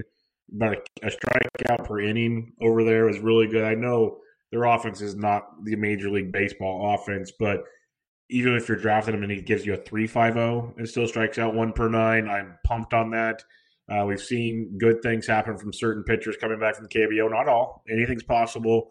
But I do like what you can get from him at this point in the draft. I think it is a value for the price points you're getting. For people that like Jordan Lyles or like Mikolas, this guy seems like he's made that same ilk that you can definitely get something at. He's going to pick 326, as high as 279. So Lindblom is a guy I could get behind. We have a listener question on him later, but he's definitely a guy I have circled later in the drafts. Alex Wood, I'm intrigued by. He's going to pick 323. very, very intrigued by him. If he keeps his velo up, I'll like it. He does have injury concerns all the time, and there's also Dodgeritis, so something to keep in mind. But I do like what we've seen so far from Wood. Those are the two I like in this round. No Cole Hamels for me. No Jose Quintana for me. I agree with everything you said on Forrest Whitley. He's going to be one of those big fab pickups. For NFPC, it stinks because, you know, he can make a start, and then we have to go pick him up. That's like one of the few rules that really, you know, ruffles my feathers. But I know it's the same for everybody, so play by the same rules. But I wish you could pick guys up ahead of time. But but at the same time, I like that because then everyone's on the same playing field bidding on him. So it's kind of a catch-22. But he'll be a fun one to pick up when he's available because he is darn good, like you said. But for me, Lindblom is a guy I am circling at this point in the draft. Like the last few rounds are guys I like. Lindblom I'm circling to try to add to the roster later on in round 22 or so. Get some good value with him at that point. Yeah, okay, one thing on Wood is he is surging up boards as well. Over the last week, his ADP is 305. So, or 308 with a min of 280. Yeah, I've seen the 280, yeah. Yeah, he's starting to go quick because that's what's crazy is everybody's so on it now. It's like everybody knows the fastball velo's up, right? Like, and once everybody sees that, they're like, Dodgers pitcher, fastball velo up. Let's do it. People are smart. Yeah. They're not too bad, these people these days. I'm going to split up round 22. We're starting to get to round 23. We're starting to get to the point of the outline, folks, where we have lots of people named because it just kind of gets flustered down here at the bottom of the ADP. So we're going to split up round 23 here. The first half, Samardzija, Kyle Gibson, Julio Teheran, Nate Pearson, J.A. Happ, Nate Eovaldi. I'm pretty sure we're getting closer to your guys now, Toby. So who you like? Oh, hell yeah. In this group, the guy that I'm targeting the most is J.A. Happ. Spring training, his velocity is up 92. He was sitting 92, 93 in his first outing. I think it might have been down a little bit in his second. But if you even go back to the end of last year, his velo was up slightly. He had a 13.2% swinging strike rate over his last 5 games. He had about a 18% K-minus walk rate. He is going to be pitching for the Yankees. He's going to get plenty of run support. He will get you some W's. I don't think he's going to be crazy good, but it was just 2 years ago that he was pretty good. And so I think left-handed pitcher, nice fastball. I think you can get a 4 ERA, like a 1.25 whip from him with a bunch of wins because he's on the Yankees. Sign me up for that, or just at least to take a shot on that. And then the other guys on this group, I mean, Eovaldi's velo is also up, and so that's at least interesting. He's been dominating in spring training. I'm not a huge believer in him because he's never had that secondary pitch that really gets him to elite status. But if he's sitting like 97 to 99 like he has been so far in spring training, I think he was 95 last year, then that's certainly worth taking a gamble on. And then Kyle Gibson is a guy I've been in on for a number of different years. I think the thing is you just got to expect that you're going to get the Kyle Gibson that we've all come to know and love, which is like a 4.25 ERA and like a 1.3 whip with a decent amount of Ks. He has the repertoire. In a lot of ways, he's like Joe Musgrove in that way. He's got a really nice changeup, really nice slider, right? Really nice curveball. The fastball sucks, and it gets he has trouble. You know, I don't know whether it's locating it, but his zone rate on all those pitches is pretty low, and so when he gets behind in counts, he has to throw that fastball, and he gets absolutely destroyed. The Rangers have done some pretty spectacular things recently with some pitchers, and so I'm really intrigued to see what they do with him. So I'd go J.A. Happ, Kyle Gibson here. Not really interested in Samardzija or Teheran. Pearson is obviously super interesting. He's looked really good in spring. Throws really hard, but the plan is not for them to really push him this year. He's a guy for next year. So I'm not really going after him. And then Eovaldi, you know, monitor him, see if he can stay, see if he can be consistent during the spring. He's worth a gamble as well at that velo. Yeah, I wish Pearson was coming up this year because he is just so lights out good. But it makes no sense for the Jays to rush him up either. It's kind of one of those catch-22s with him. If things change and we hear he's going to get a good shot at some innings, yeah, he'd be worth a snag. No Teheran for me. I know he's an innings eater and people talk about all that good stuff, and I just can't do it. I do like Kyle Gibson, but I've always been a Kyle Gibson guy. and that's just always scary. But, 4.84 ERA, 3.8 xFIP last year. Year before, 3.62 ERA, 3.91 xFIP. About a K per inning. He can eat up innings for you. All things that point to stuff I like. So Kyle Gibson going to Texas, controlled environment. We saw what they did with Lance Lynn. Maybe we can see it with Gibson. I'm good with rolling those dice there at this point in the draft. Samardzija, I get it. If you want to go Samardzija, fine. Just realize last year's probably the best outcome you're going to get. If he can give you that again, outstanding. It's going to be a little riskier. I'd rather have Gibson than Samardzija, but the options are there. I don't disagree with Happy. Like you said, at best, a year or so ago, it was every conversation was, look how consistent he is every year. He's this great guy that does this, that, and the other. He had a bad year last year. There's no hiding that. And, he faces a division that no Mookie Betts anymore, which is nice, but a lot of powerful righties with the Jays and even, Mancini and a couple of the Orioles and some of the Rays, Red Sox. There's a lot of powerful righties there, but still a very good pitcher in J.A. Happ. So if his velocity stays up, like you said, not the worst thing. And then Nate Eovaldi, I am a fan of. I know he hasn't been consistent in his career doing this. We haven't seen him use a bunch of pitches. That's why he was really good in the back end of the bullpen. But the Red Sox really need him to start. They paid him to start, so they're going to see him start. But if that velocity can stay up, he's going to give you a ton of strikeouts. He's going to have some starts like a Dylan Cease type guy. He's not going to walk guys like Cease for the most part. Even though last year had a 4.66 walk rate per nine, highest of his career. Usually not a massive walk guy, but a big-time strikeout guy that could eat up some innings for them, maybe get you about 140, 150 innings this year. I don't mind him at this point in the draft for if you need strikeouts on your roster. Just know there's going to be some starts where he messes with your ratios, but the strikeouts could definitely be there, and I like what I'm seeing in spring so far. It is spring. Anything can change, but I do like him. So Kyle Gibson's my guy here, but Eovaldi and Happ, Samardzija kind of would be the other ones to look at for me. Okay, for the rest of round 23, Alex Reyes, who they're stretching out, they're not stretching out. Who knows what's going on there? Chris Bassett, Pablo Lopez, Rick Porcello, and Jordan Montgomery. Who stands out to you here? Yeah, this is kind of a group. I think I might have like one share out of all my shares of pitchers out of this group. So I'm not super interested in it. Reyes is probably – are they stretching him out to be a starter? I feel like he's a bullpen guy right now. He should be a bullpen guy, but some reports they say they're stretching him out, but other times they're not. It's so confusing. Yeah, and he just has not been able to be healthy, so I'm not really going to go with him.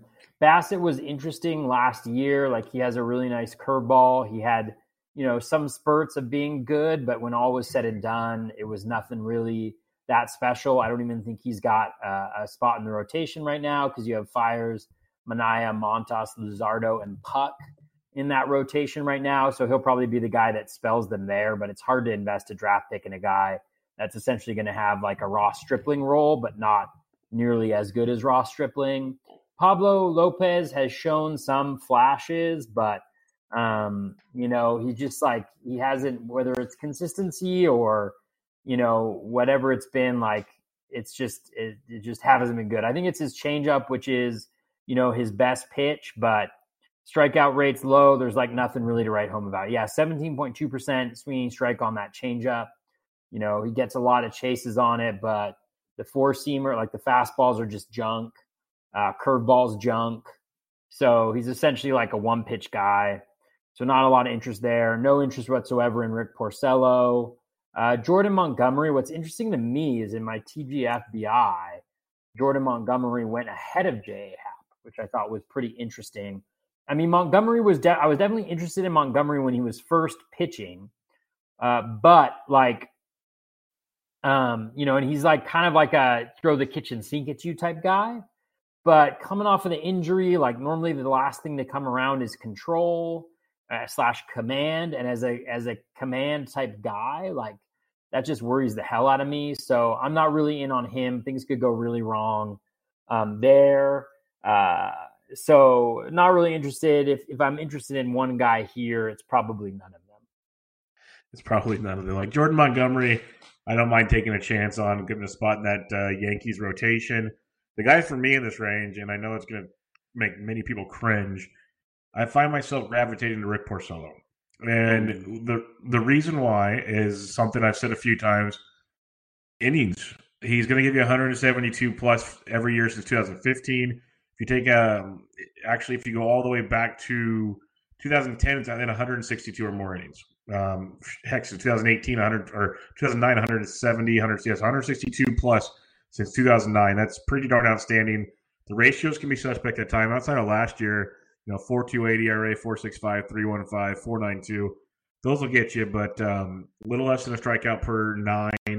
Not ideal either, but there's just a lot I do like about him. And one big thing I like is he's leaving the AL East and he's going to the NL East with the Mets. I'm a big fan of that transition alone at this point in the draft. You're getting him at pick 342. He's gone as high as 251 over the last couple of weeks.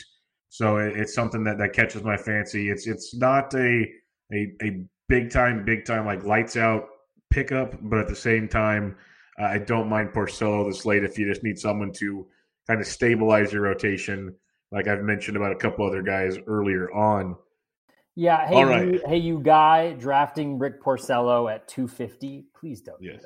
Yeah, see, I wouldn't do that. The last time Rick Porcello had any pitch of his five pitches with above a 12% swinging strike rate was 2017. Also, a couple years ago. No, I'm just kidding. But, I wouldn't draft him around 250. Yeah, he'd have to be down here in the 340s after range. That's when I'd start giving him a look. But, there's other guys coming up that it might be a little more intriguing. Oh, so hell yeah. So, yeah, this is Toby's wheelhouse, guys. When you go pocket aces, we are in the wheelhouse, ladies and gentlemen. And this is going to be ugly because round 24 has about 20 names in it. So, we're going to split this up into like five packs or so and see how far it goes. Your first five pack, Marco Gonzalez, Mike Fiers, Freddie Peralta, Justice Sheffield, Anibal Sanchez. All right. Freddie Peralta. Let's talk about Freddie Peralta. Let's talk Freddie. I got my first share of Freddie Peralta. Throwing because of the velo or because you liked it? Because of the velo and because of the additional pitch. There you go. I mean, we're talking about this year's Frankie Montas. Right? Aren't we? Bold, Cotton. Bold. I mean, I don't know. I don't know if we're talking about this year's Frankie Montas, but I will say this: his velo is up about 2 miles per hour. He's pitching in the mid-90s here. He already had a dominant fastball, even though the velo wasn't like out of this world. It's just a really nice fastball. He just didn't have anything else. He worked on, I think, it's a slider, right? He worked on a slider in the Dominican that was just straight filth. He's been filthy throughout the spring training. I know it's spring training, but it's velo bump. It's a new pitch. He's going right now like around pick 330 or so. I mean, it's free. It's a free ride on this year's Frankie Montas right here with Freddie Peralta. I have not been in on him all offseason. It is a new thing for me, but Freddie Peralta is a guy that I want and I love. I don't think the price is going to go up that much, except for if people listen to this podcast. But because he is in a battle for that fifth rotation spot with Eric Lauer. And the one thing that I'll say is that Peralta is a guy I think that can actually be useful, even if he's in the bullpen. Because last year was when he was in the bullpen, they would throw him. They would throw him sometimes after an opener. They would throw him for like three innings at a time. I hope I'm not making this up. Please tell me I'm not making this up. Correct. Like two innings at a time. Yeah, a couple fours in there as well. He's just got straight gas. I mean, he does have the possibility of getting lit up. But if that slider does come to fruition, if that is a pitch that is even reasonably good, I think he could take a huge leap forward with the combination of that velo and stuff. Justice Sheffield is interesting to me. I feel like he's a year or two away. But he's got a really nasty slider and a really nasty changeup. I mean, both of them are really nasty. They're off the charts. And that's something that I'm willing to bet on. And he goes a little bit later than a lot of guys do. And he got unlucky last year. Anibal Sanchez is like kind of interesting just because he somehow manages to put it together every year and be decent. And he's on the Nationals. Marco Gonzalez is also interesting. He just doesn't strike dudes out, which is a little bit of a bummer. But, he's not really going to hurt you. He's a decent whip guy. John Means' velo is also up. It's at like 93, 94, so up like a mile or two. Yet. What's that? He's not on this five-pack. Oh, he's not. You got so excited. You got so excited. I'm ready to go. Don't draft Mike Fiers. That's it. Oh, yes. Don't draft Mike Fiers. He might tell on you. I'm good to go. Marco Gonzalez, if he just struck out like two more guys a game, I'd be happy. That's all I'm asking, because his ratios are going to help your team out pretty good. But, yeah, no strikeouts doesn't help you anywhere else. I agree with Anibal Sanchez. He's intriguing. He's probably a good streaming option, not so much an everyday option. Maybe get him for early in the year if the matchups look good, and then drop him, that kind of thing. But I'm with you. Freddie Peralta is the guy in this five-pack range. I like the Frankie Montas comparison. That's a bit bold, but I like the boldness to it. I don't dislike it at all. Massive strikeout stuff. If he could get that next picture, like you said, he pretty much nailed it all as usual. But I'm a big fan of Freddie Peralta. Like you said, it's just spring, but what he's doing is very, very hard to ignore. So I'm with you there on that five, Freddie being the main target in that one. Now we get to John Means, Jordan Lyles, Domingo Germán, Austin Voth, and Davey Garcia. And I know you like this range. So who do you like? Oh, damn. So actually there's one guy that stands out here for me. That's Austin Voth. Yep. Absolutely love Austin Voth. I just drafted him in TGFBI as well. Man, I was dying. I've been dying the last few rounds. My last 7 picks in TGFBI have been pitchers. What round are you in? I'm in round 25. So I got Wade Davis at 280, Alex Wood at like 283, J.A. Happ, Freddie Peralta, Tyler Beatty, and Austin Voth. Just going the loves of my life towards the end of this draft. Voth, the fastball's decent. It's been decent so far in spring training. It's right about where it was, if not maybe up a little bit from last year. Again, you do that what you may, but he's also got 3 pitches that were that were really good last year. Slider, changeup, curveball, I believe. He's fighting for that 5th spot. I think he's going to win it. I think he's analytically inclined. He was really good last year.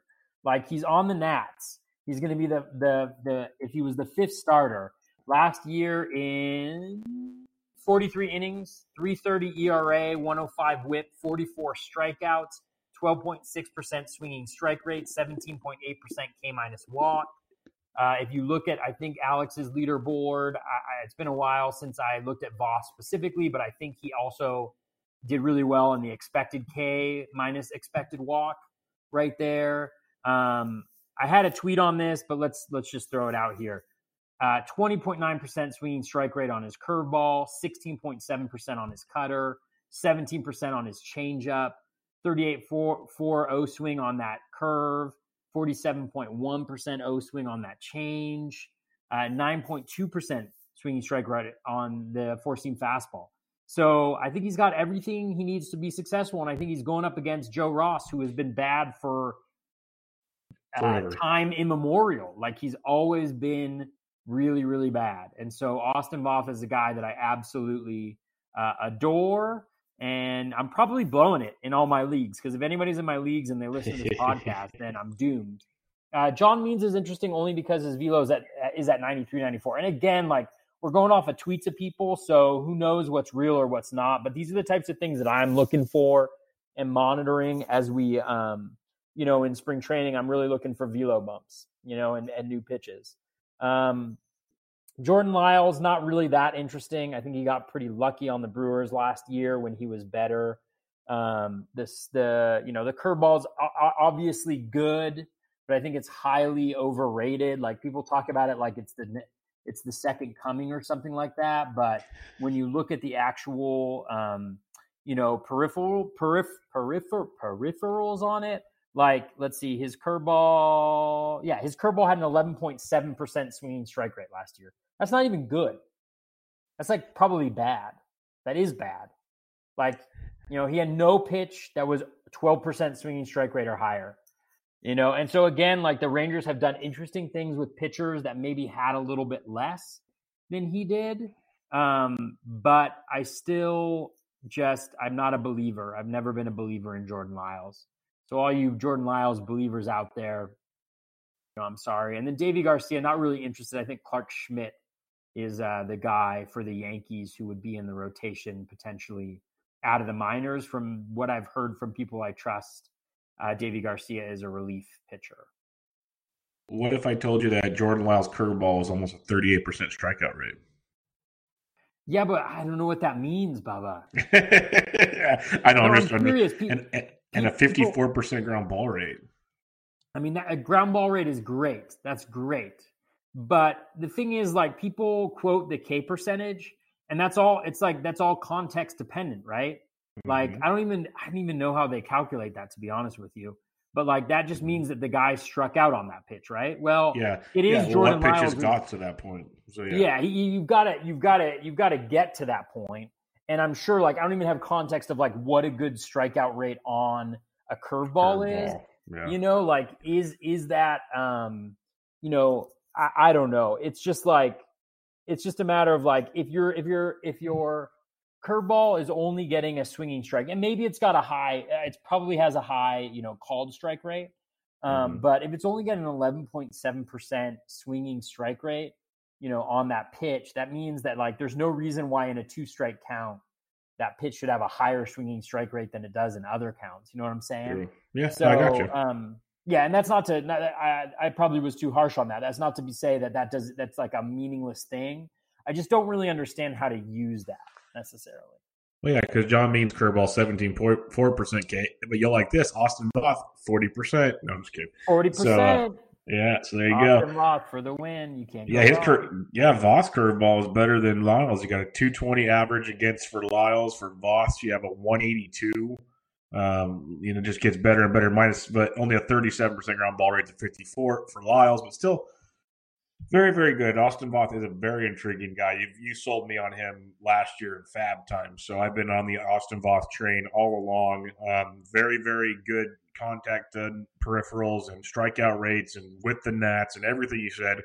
I can't do Austin Voth justice the way you did. I think he's going to be absolutely outstanding as a late starter there. If he can't beat out Ross, he doesn't deserve to be on your roster anyways. Very simple to me. Ross is not that good. Domingo Herman's gone for a couple months to start the year. Jordan Lyles, I don't mind Jordan Lyles. If you want to take a gamble on him pitching in Texas, I don't mind it. I'd rather have Austin Voth with you there. But I think Lyles is worth a shot in this range as an upside pitcher that they might tweak some more to fix in Texas. So I can go with that. And then David Garcia, I've heard the relief pitcher stuff, but, man, his minors numbers are freaking outstanding. He threw almost 120 innings last year, well over a K per nine in every stop of the way. He had a 25, 37, and 45% strikeout rate in different stops in the minors last year. Very, very electric stuff. AAA got hit around a little bit with that bouncing ball. Gave up some long balls. I'd love to see him get a shot in the rotation, but if he's not going to be that guy, then you definitely can't be drafting him. But he intrigues me. I'll say that much. If he were to get, if there was some birdie starting to talk about him starting, I'd be a big fan of that. All right, the next spot, Kwang Hyun Kim of the Cardinals. I believe he got hurt today. Tyler Beatty. Well, I think he left the game. I don't know all the details. I saw Matt Thompson wanting to break his Twitter, so that wasn't good. Tyler Beatty, Merrill Kelly, Jordan Yamamoto, and Matt Shoemaker. This is one area that you really need to be sold on your convictions if you draft some guys here. Yeah. Yeah, I actually saw people were being very complimentary of Kwang Hyun Kim. And so if he did get injured, I would definitely be interested in knowing that. All right. So folks can't tell, like, this is what I live for. So people, like, I joked around on Twitter, like, I believe in pocket aces. I believe in aces. I don't believe in pitchers. And one of the things that I love more than anything in the entire world is finding, like, gems. And that's not to say all these guys will be gems, but, like, finding bottom-of-the-barrel pitchers that got something. You know, and this is, like, the range of the draft where you find those guys. Tyler Beatty I love. I'm not the first on the Tyler Beatty fan train. You know, this year his velo is up. I read an article earlier this year about how he wanted to throw his secondary pitches more. Which is huge because he's got a bunch of them. You know, he's got a changeup that has an 18.3% swinging strike rate and about a 40% O swing. He's got a curveball that has a 16.3% swinging strike rate, much better than Jordan Lyles. and a 30.5% O swing. He's got a cutter that has a 17.6% swinging strike rate and a 36% O swing. He's even got a slider, which he only threw 16 times, 12.5% swinging strike rate, 46.2% O swing. So the dude has the pitches. He's got three pitches with 15% or higher swinging strike rate.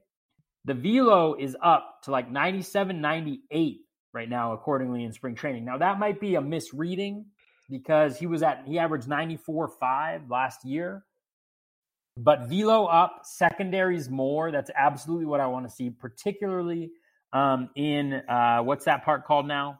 AT&T, Pac Bell, Oracle Park. So really love Beattie. I've been getting him a lot of different places. Merrill Kelly is also really interesting to me. I mean, I don't think he has access to the gig right now, but he was a guy that I liked a lot because in September he was really good. His fastball velocity increased. It was closer to 93, and he pitched today, I guess. I'll be really interested to see what he did and what fastball velo, mostly 92, 94. So that's really good because he wants to be around 93. He was really good. He had a 19% K-minus walk rate in September. He had a pitch mix change as well that I don't have in front of me, but I promise you he definitely did. So I really like him if he can get a spot in that rotation. But man, it is a tight rotation. Oh yeah, here we go. So he threw his curveball more and his cutter more in September. 12% swinging strike rate, 24.6% K rate, a 3.1% walk rate. So actually a 21.5% K-minus walk rate over his last five. Really nice looking there for Merrill Kelly. But again, does he have opportunity? I think is the big question there. Those are kind of my guys from this range. Kwon Hyun Kim, I saw some video that looked really good. Looks like he has a really nice changeup. I think it was some deception in delivery as well. And he was like 90, 92, 91, 92. And I think that's higher than what he pitched last year. So again, it's just like 1 mile per hour. So who knows whether it's just because he's amped up or it's a shorter outing. All of that can play into it. But I think these are the things that you're kind of looking for. And then Shoemaker looked good. He's got that splitter, but health is just a major question. So was he in this group? Yes. Yeah, he was. He was the last end of it. So he's interesting, but I think I'm targeting other guys in this particular spot. Yeah, Kim missed his start today with a groin injury. So that's what it was. Who knows what that really is? We'll find out more later. I love Tyler Beattie. Apparently, good thing we don't draft a lot together because that would suck. We would fight. It would be a fight. It would be a fisticuffs. But Tyler Beattie is my boo. So he better be quite productive because everywhere you read, everyone's talking about how good he's going to be this year. So it's either really good or really scary. Can't quite figure that out yet, but I've always believed in it. We saw signs of it towards the end of last year. He did it in the minors, and when we saw signs of it last year is when his pitch mix changed, like you said. Velo was up. He started working higher in the zone with the fastball. Slider was very effective. Like there's a lot to like with Tyler Beattie if he starts mixing it up just right. So, and he's even said he realizes he needed to change things, and he's going to work on that even more this year. So I'm a big Tyler Beattie fan. Merrill Kelly, I just don't know how he's going to get the job, but he was great at times for me last year off the waiver wire, so I don't mind him. And then Yamamoto, Shoemaker, I'll probably pass. So it's pretty much just Tyler Beattie in this range for me. Next range down, Casey Mize, probably not starting the year in the bigs. Spencer Turnbull is the rave all over the Twitterverse these days. You got Zach Eflin, Eric Lauer, and Homer Bailey. Talk about a five-pack, Toby. Who stands out to you? Spencer Turnbull. I'm really bummed out. Nathan Dawkin jumped Turnbull's ADP by about 50 picks. In our TGFBI and got him. I was just sitting there waiting for him to come back, just waiting for Turnbull to get there. I really love what Turnbull's doing. Towards the end of last year, he's another guy. So he faded his slot, his sinker. It was down 7.2% over his last five games to 13.3% of his pitches. He increased his four-seam fastball 5.5% to 49% of pitches, Four-seam fastball is a 10.8% swinging strike rate and a 108 WRC+.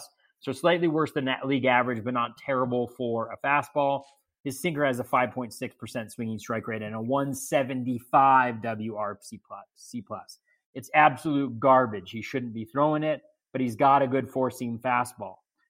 His K rate over his last five games was 29.4%. Swinging strike rate, 12.3%. CSW, 28.4%. Not that great.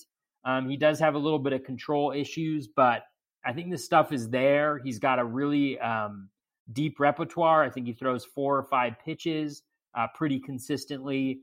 The Tigers are getting better at being, I think they're analytically oriented from their pitchers. But yeah, I've been on Spencer Turnbull since November. Really, really like him. Wish I had more shares. I wish I would have been on him more. He's also sitting 94-96 in his first outing of spring. You know, he averaged 94 last year. So that's certainly intriguing as well. Whether it holds up or not, I'm not exactly sure, but I really love Turnbull. Mize is not going to be a thing until the middle of the year, I don't think. And so I'm just not going there. Maybe in a DC if he slips. Zach Eflin, just not going there.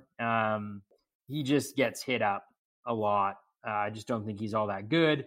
Eric Lauer is super interesting.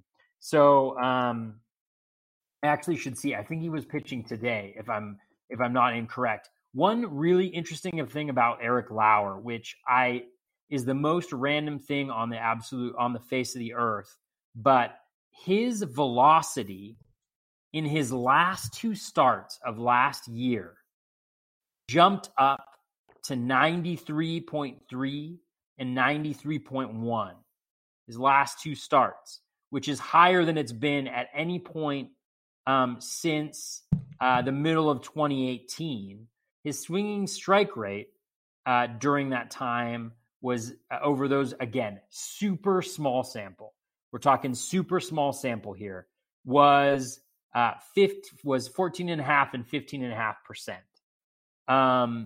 His K rate was like over 30% over those last 2 games. So what I'm super interested to see is whether that his K rate was 36% over those last 2 games. It might have even been the last 3. No, over the last 2. So again, very, very super small sample, but I just wonder if the Brewers saw something there with the increased velocity, which is somewhat intriguing. So like in a DC, I'll get him really late, or maybe, as my 450th pick. So he's a guy that also interests me. And then I think Homer Bailey, it's too bad he didn't re-sign with the A's. I think that stadium's perfect for him, but the splitter's really nasty. He started throwing it a bunch more. I think he's going to be like a 4.25 ERA, 1.25, 1.3 whip guy with about a strikeout an inning. He's going to have terrible competition going in the AL Central. So I think he's definitely worth a late round flyer, but I wouldn't expect the world from him most certainly. Yeah, Homer Bailey, I absolutely loved in Oakland, streaming him all the time there, and it was beautiful, absolutely beautiful. A little tougher in Minnesota, but, he's going to have those weeks where he's facing Kansas City and Detroit where we're going to end up picking him up and two-stepping those and whatnot. So he'll have his moments this year, but probably not one worth drafting. Eric Lauer, I don't know, I guess I have horror stories in my head from when he's with the Padres. He's getting shelled at times. Doesn't strike out enough guys for me. But his other stuff, his overall, peripherals are very solid. So you're onto something there. It's Spencer Turnbull in this group, and that's about it. The velo up, like you said. He had some signs last year that were great, and he had other starts. He just walked the world, like almost a 9% walk rate. And he had some where it just got really, really ugly. If he can harness. God, it's getting late, folks. Harness his walks. I think there's a lot to like there with Spencer Turnbull. And at this point in the draft, you have really nothing to lose. I think he could be a big, big improvement for them this year. Can you imagine him and Matthew Boyd pitching well and maybe not getting traded, and then Casey Mize and Matt Manning show up? Man, they might have something to finish in 5th place in the Central. It'll be amazing. So Spencer Turnbull definitely in play there. All right, the next 5-pack. One thing on Lauer, he did pitch yesterday. struck out 5 in 2 1/3 inning. Wow.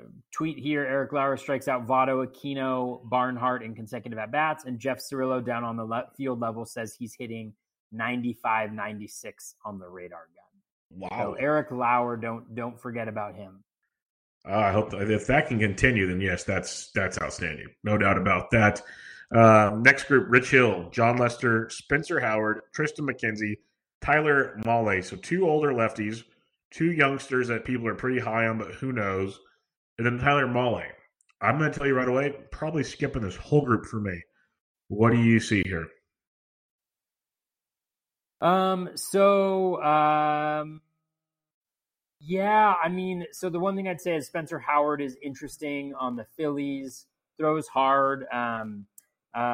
James Anderson was very complimentary of him as a guy who can contribute this year, if I remember correctly, from his podcast with Clay, going over the AL East prospects. So he's interesting. Hill is just like in NFBC, he's too tough to roster, but he could be good come June. Lester, no thank you. McKenzie, not really. Mahle is super interesting because he's not supposed to be in the rotation. He shows up on a ton of really good lists. He shows up on CSW lists. He showed up on my CSW minus walk list. He shows up on upper end of the velo list.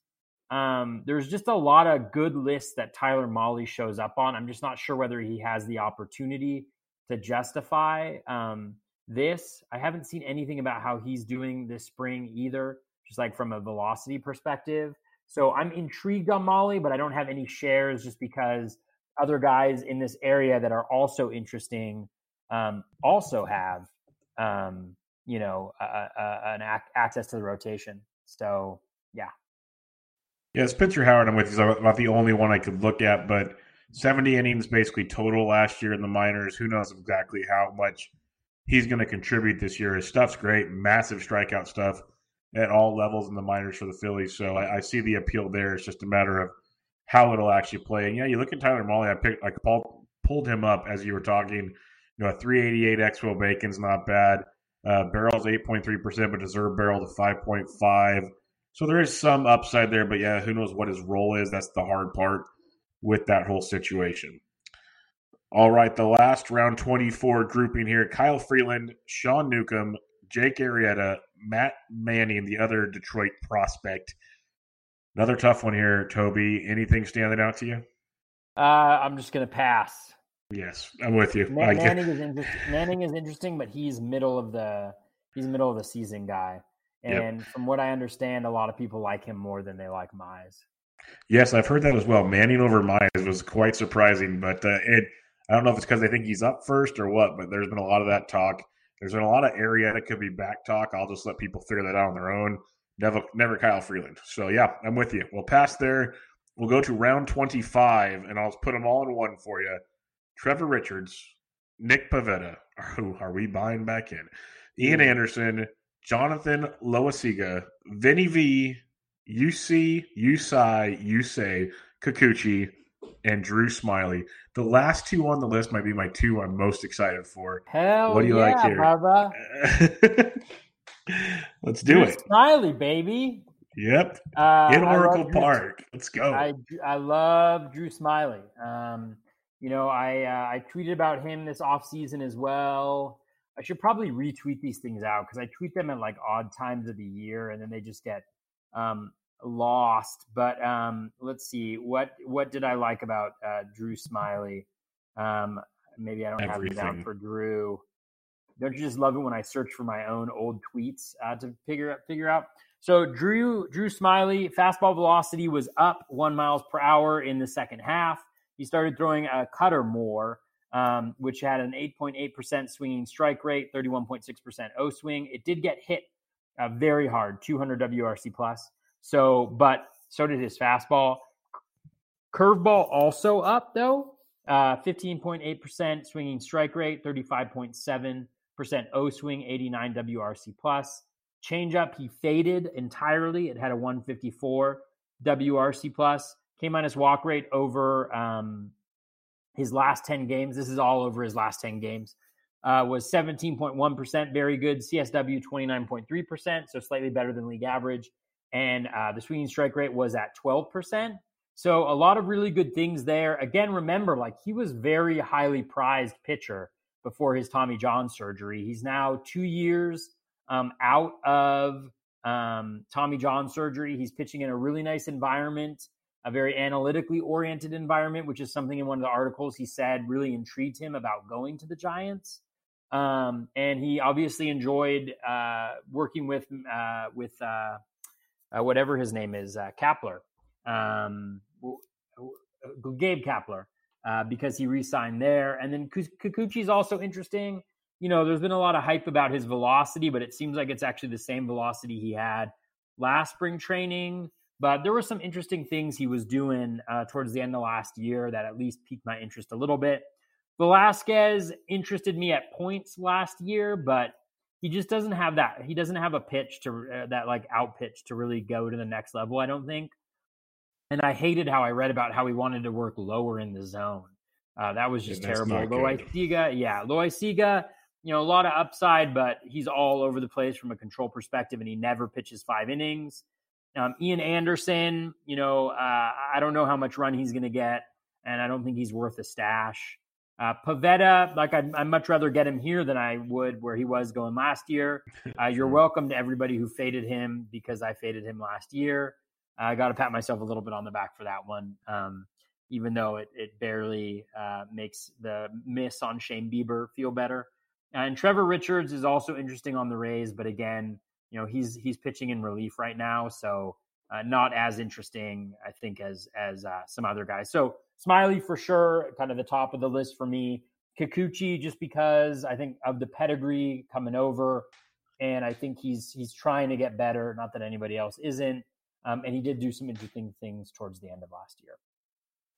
Yeah, I'm all about Drew Smiley. When he went over to the Phillies last year, we saw much more, over a K per nine, almost 10 Ks per nine, which was outstanding. ERA of 4.45, xFIP 4.26. You're not expecting miracles there, but his ground ball rate up to 40%, which was very solid. Gave up a lot of home runs, but again, he's in Philadelphia for a lot of that. So buyer beware there. And he's facing some tough matchups in the AL East. So I don't mind giving Smiley a shot at that point in the draft, basically one of the last guys off the board. Kikuchi's intriguing, not running to do it, but I see the upside. I've always been a Vinny V guy, but he walks too many guys, and he gives up a lot of hard contact. So he's terrifying. He's a streamable guy. That's about it. Trevor Richards is interesting to me. I know he's out of the bullpen. His stuff is really, really good. If we start hearing rumblings of the Rays using an opener, I think Trevor Richards becomes very intriguing because I think he'd be the next kind of Yanni Chirinos, Yarborough of the group. So say Blake Snell's hurt, insert Trevor Richards.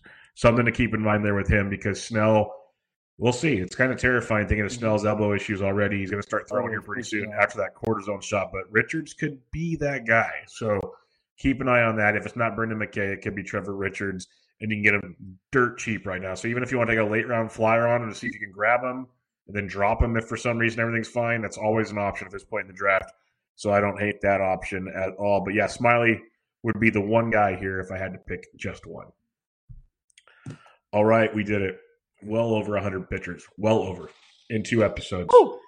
Bubba, that was exciting. That was fun. Yes. We ended it with a bang, too. I just love Drew diving into some of those late round pitchers.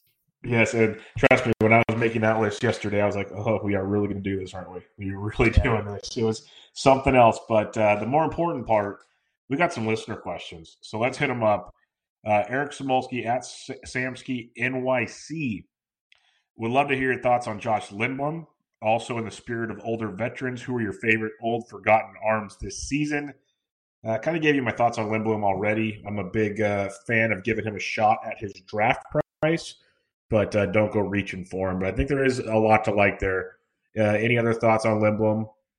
Not really. I just don't know enough. You know, it's really hard for me. It's hard enough with prospects. It's even harder from – you know, guys who are coming over from other leagues, and I don't have a full grasp of that. So I just focus on, you know, like the Davenport, whatever they're called, the Davenport MLEs, like major league equivalents. I know a lot of smart people I respect focus on those, but, you know, there's obviously some upside, and we've seen in the past guys come in, like Miles Mikolas and be successful after moving over. So, yeah. And then when it comes to the veterans, like Chris Archer, Drew Smyly, technically, Kevin Gossman's kind of a veteran. Those would be the kind of main ones that jump off the top of my head that we've talked about that I'm on. What would be some of the veterans you'd be looking at? The old veterans, God, a lot of them are getting injured, right? Yeah, that's why it's kind of hard now. Like one time it looked great. Right. It depends on what you mean by an old veteran, but like, I think we covered a bunch of guys. Like Alex Wood is a guy who's been around for a while at this point, who I think is really interesting. Kyle Gibson, you mentioned him. J.A. Happ is another example of kind of a boring veteran, I think, that can help out a lot. Anibal Sanchez, like, again, he's not going to be great, but he should be solid, and he's on a really good team. He's old and boring. Homer Bailey could be old and boring. But yeah, I mean, I think the thing that that's actually a really interesting, because I feel like that group is really fading out. Like I would have said like a Cole Hamels earlier, but he got injured, a Miles Mikolas, but he got injured. You know, I feel like a lot of those guys are just kind of fading.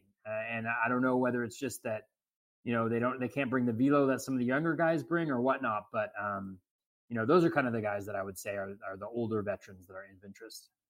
Yeah, no doubt about it. Rakesh Patel at Unicorn 500.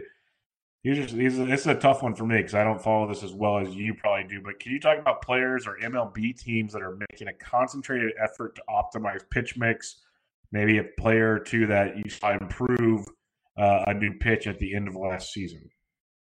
Oh, man, that's a tough one. Thank you, Rakesh. Rakesh is great. He's a frequent listener, super thoughtful and nice guy on Twitter.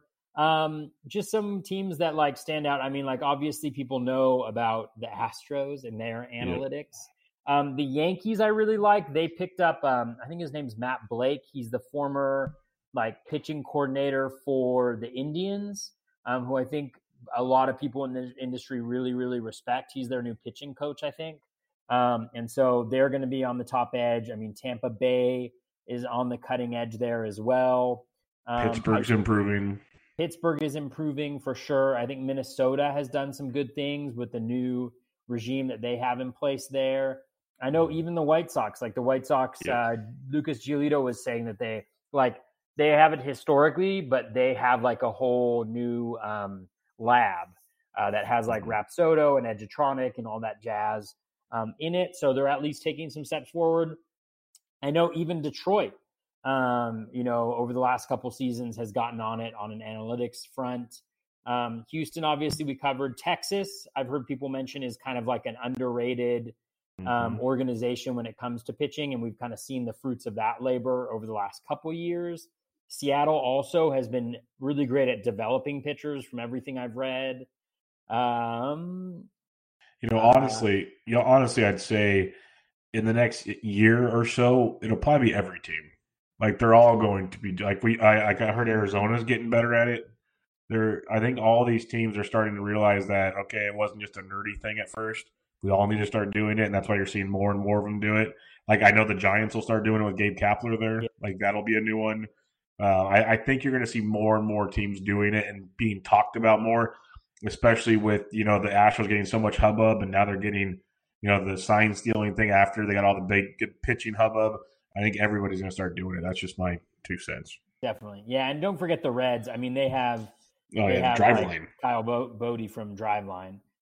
You mentioned Pittsburgh, and I agree. I think Dan Haren in Arizona is like the pitching coordinator or something like that, who's also really good. So I think it's like more organizations now than are more into it. I think it's just a question of have we seen results from them, that they've been able to actually translate, you know, all that new technology and all that new data into actual benefits to their pitchers. And I think that's a smaller group of pitchers, at least, that come to my mind right away. And the thing I'd say for the new pitches or whatnot for Rakesh is follow I'm totally blanking right now. Follow Jason's FanGraphs new pitch article that he keeps updating. Oh, yeah, totally. With things, because what they're working on right now, to me, is what will be better than what they finished with last year. Because if they finish with it strong, that means they'll just keep developing it this spring, or they'll work on a new pitch. So check out Zimmerman's velocity and check out Jason's new pitches. And I think if you follow those two trends really well, A, you'll probably see a lot of similar teams on there, and B, you'll see something that stands out that you can jump on now instead of waiting for it to develop in season. That'd be my 2 cents.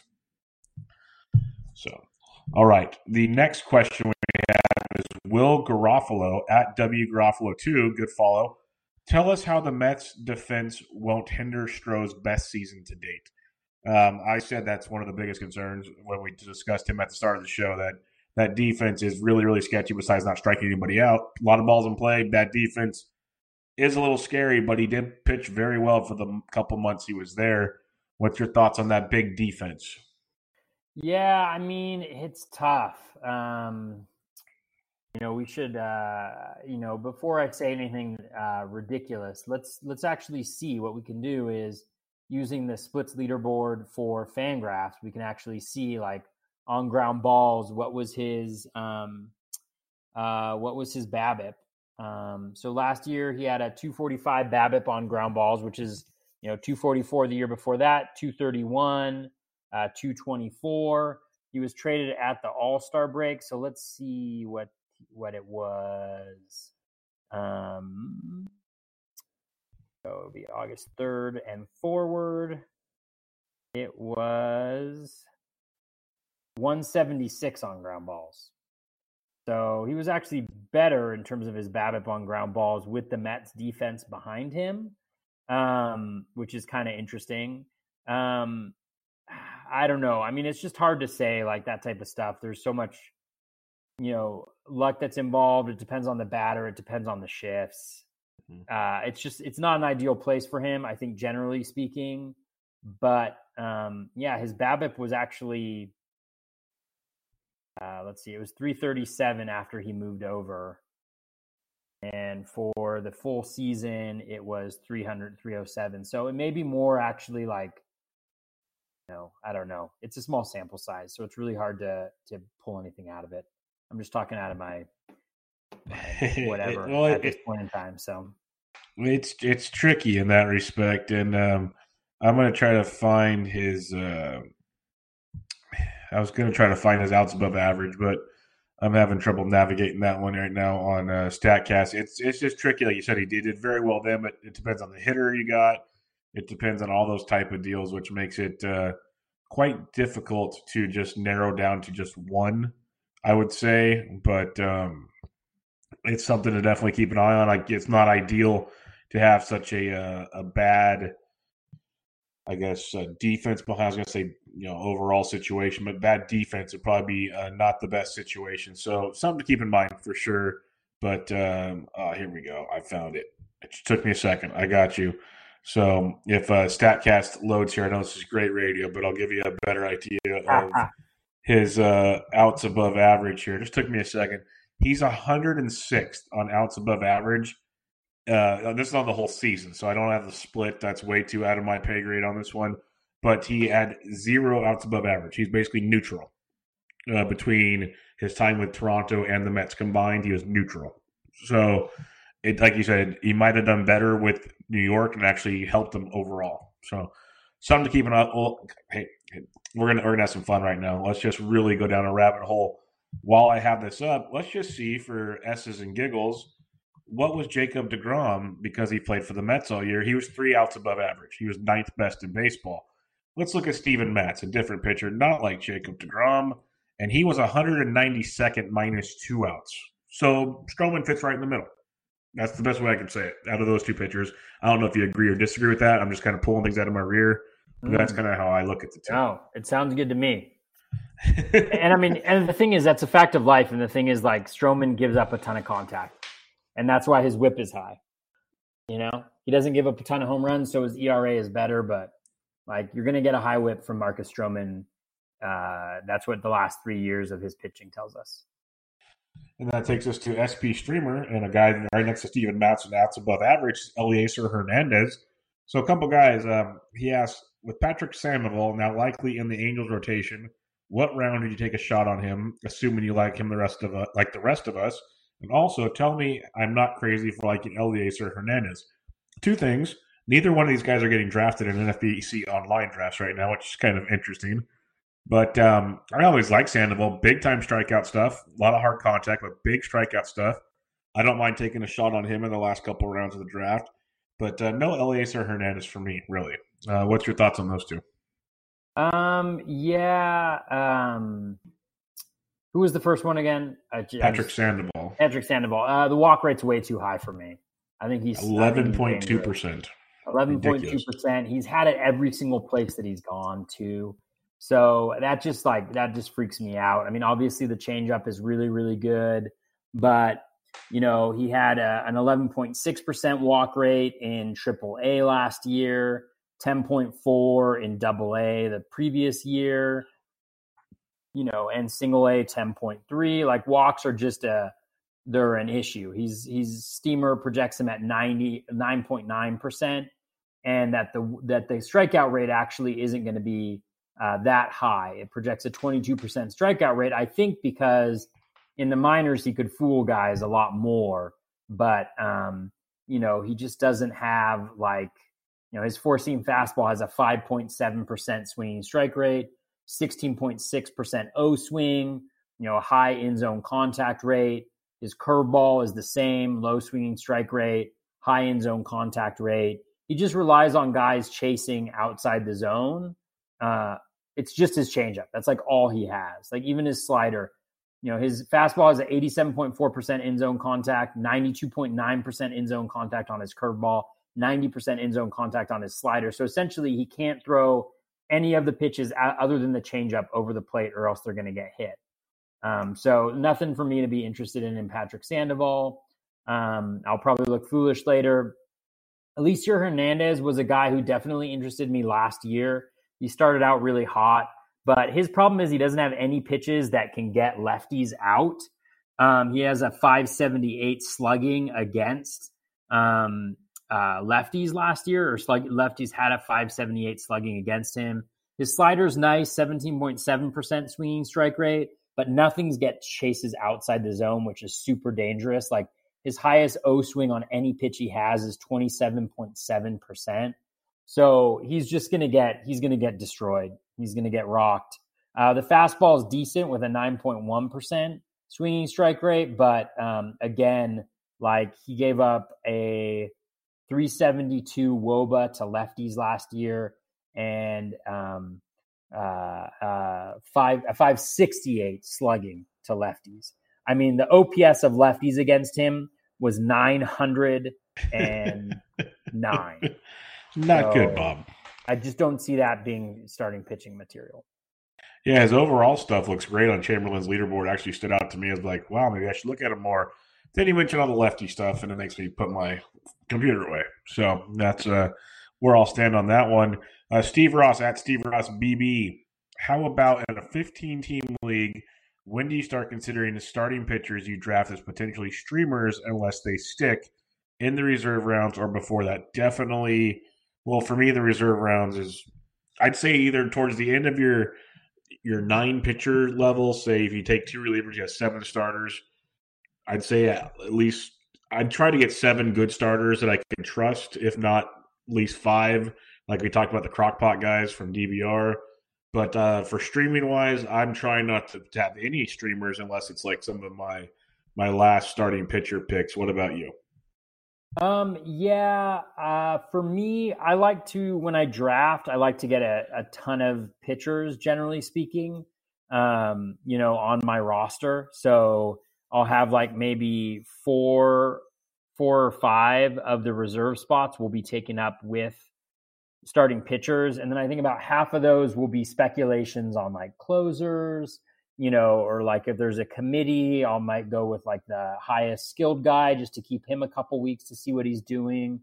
It just depends on like how the guy throws, what his role is, who the team is, a lot of that. I mean, it's really got to be a case-by-case basis. Like if it's a guy like Beattie or Voth, like if Voth doesn't get the fifth spot, in the Nats rotation, then I probably am going to drop him towards the beginning of the season because, you know, not only does he have to be good when he pitches, but he also has to regain that spot. And I just need some spots that I'm going to be willing to churn. Guy like Tyler Beatty, you know, if he's in that rotation, you know, I want to give him, I believe in him enough to give him a couple shots, you know, 2 or 3 starts just to see where he's at, see where the velo is at, have a better sense of that, have a better sense of what the skills are. You know, like if a good example would be like Lucas Giolito. If you drafted Lucas Giolito last year, you probably dropped him after 3 starts because he got blown up. But if you look under the surface at the skills were actually really good. Like the swinging strike rate was up, the walks were down, the Ks were up. Everything was pointing in the right direction. So that's why I'm so hyper-focused on skills so much of the time, is I feel like outside of outcomes, we have to look at the skills to determine, like, is this guy like pitching well right now? And if they're pitching well, then I'll hang on to them for a little bit. If they're not pitching well, then I'll be much more likely to cut the cord. But it also depends on who they're going up against, right? If they have face the Yankees or the trash can, you know, banging Astros in their first game and they don't have a ton of Ks, well, I'm going to like factor that in a little bit less, right, than I would if it was another team. So I think you got to look at each player individually. You got to really be hyper-focused on the skills to see if, you know, even if the production isn't there, like, are they actually pitching well? Are they getting guys to swing and miss? How's their CSW looking? How is their walk rate? How is their strikeout rate? All of that stuff, because over very small samples, you know, a home run here, a home run there, a home run with 2 guys on base versus a solo shot can make all the difference in how your season starts. And so I just think I would focus on the skills to determine whether somebody's really pitching well or not. Like, how well are they pitching outside of outcomes? And if both the skills are bad and the outcomes are bad, well, then I'm fine, like, turning them over and churning the roster spot. All right. I hope you have a pen and paper for this one, Toby. We're making a list. I don't believe in pens and paper. Stephen C. at BigTimer_81. He listed 6 guys, so I'm just going to say let's rank these 6 because we talked about them all. Hauser, Bundy, Chirinos, James, Hudson, Plesac. I rated them James, Bundy, Hauser, Chirinos, Plesac, Hudson. How would you rate those 6? That sounds right to me. I can actually scroll down to his question here just to make sure that I'm not missing any of them. So Bundy would definitely be at the top of my list. So I think that's the one difference that we would have there. Yeah, so I would go Bundy first. I'd probably go James for upside, Hauser, Bundy, Dakota Hudson, I'm assuming he's talking about. So I'd probably go Plesac Hudson. Yeah, okay. So we're pretty close then. Pretty close. All right. Jake Hollisker asks, concerning drafting reserve round pitchers, 2 questions. What percentage do you aim to fill with starting pitchers? And do you focus more on upside or bankable? You kind of just mentioned that. And the percentage of your bench, I should say. You said you want 5 or 6 guys, so you hit that one already. And then you kind of already 4 or 5. You already kind of talked about your upside. Yeah, I try to kind of go half and half on my bench. Maybe I'd probably go 4 of my 7 guys. I don't know if I go 5 unless I'm really filling the need. And it's usually more upside-based guys because most of these guys towards the end of the draft are riskier than most. So, yeah, more upside for me for sure. What about you? Yeah, I totally agree. 4 or 5, but the thing is, I think is, you know, that's at the draft. In a lot of the drafts, you're going to have a fab period on NFBC before the actual season starts. You know, in some of them you won't. But in those particular cases, like I'll have like 5 pitchers on my bench, and then probably 1 or 2 of them are speculative closers or speculative like 5th spot, you know, in the rotation type guys. And so those guys are guys that I'm likely to know kind of where they're at come the first fab period and move on from. What I want to make sure always is that I always have either through roster flexibility with multi-position eligibility guys or on my bench that I have 1 guy at every single position outside of catcher that I can plug in case there's a midweek injury. I always want to try to be in a position like that, but it's not always possible. But you know, like I want to get to that point where I feel pretty good about a bench guy at every single spot, you know, on my team for each roster spot. All right. The last question is from Clint at Pack_Rules 1978. Who are the best Sparps starting pitchers as relief pitchers for head-to-head leagues, especially late round ones? Oh, that's what that meant. Yes, I'm going to apologize to Clint and say I'll have a better list for you on the relief pitcher pod next week, and we will ask your question again unless you have some form now, Toby. No, I think that is a brilliant answer, Bubba. Because that's more based for that shows. I know you wanted it now, but my head is so far in starting pitchers right now. I will have a pretty good idea for you next week. I apologize for that right now. But I will save it, and we will ask it next week. I guarantee you that much. Yeah. So that wraps us up. We are done. Starting pitchers, the marathon is over. Not too bad, actually. Not too bad on this one. Wow. Final thoughts, Toby, as we've gone through between two episodes. I'd have to recount it, but probably close to 125 starting pitchers. Yeah, that's a lot of starting pitchers, but there's a lot of value to be mined there in those late starting pitcher guys. I love that. Absolutely love that. There's going to be guys that hop up from there. They're going to hop up.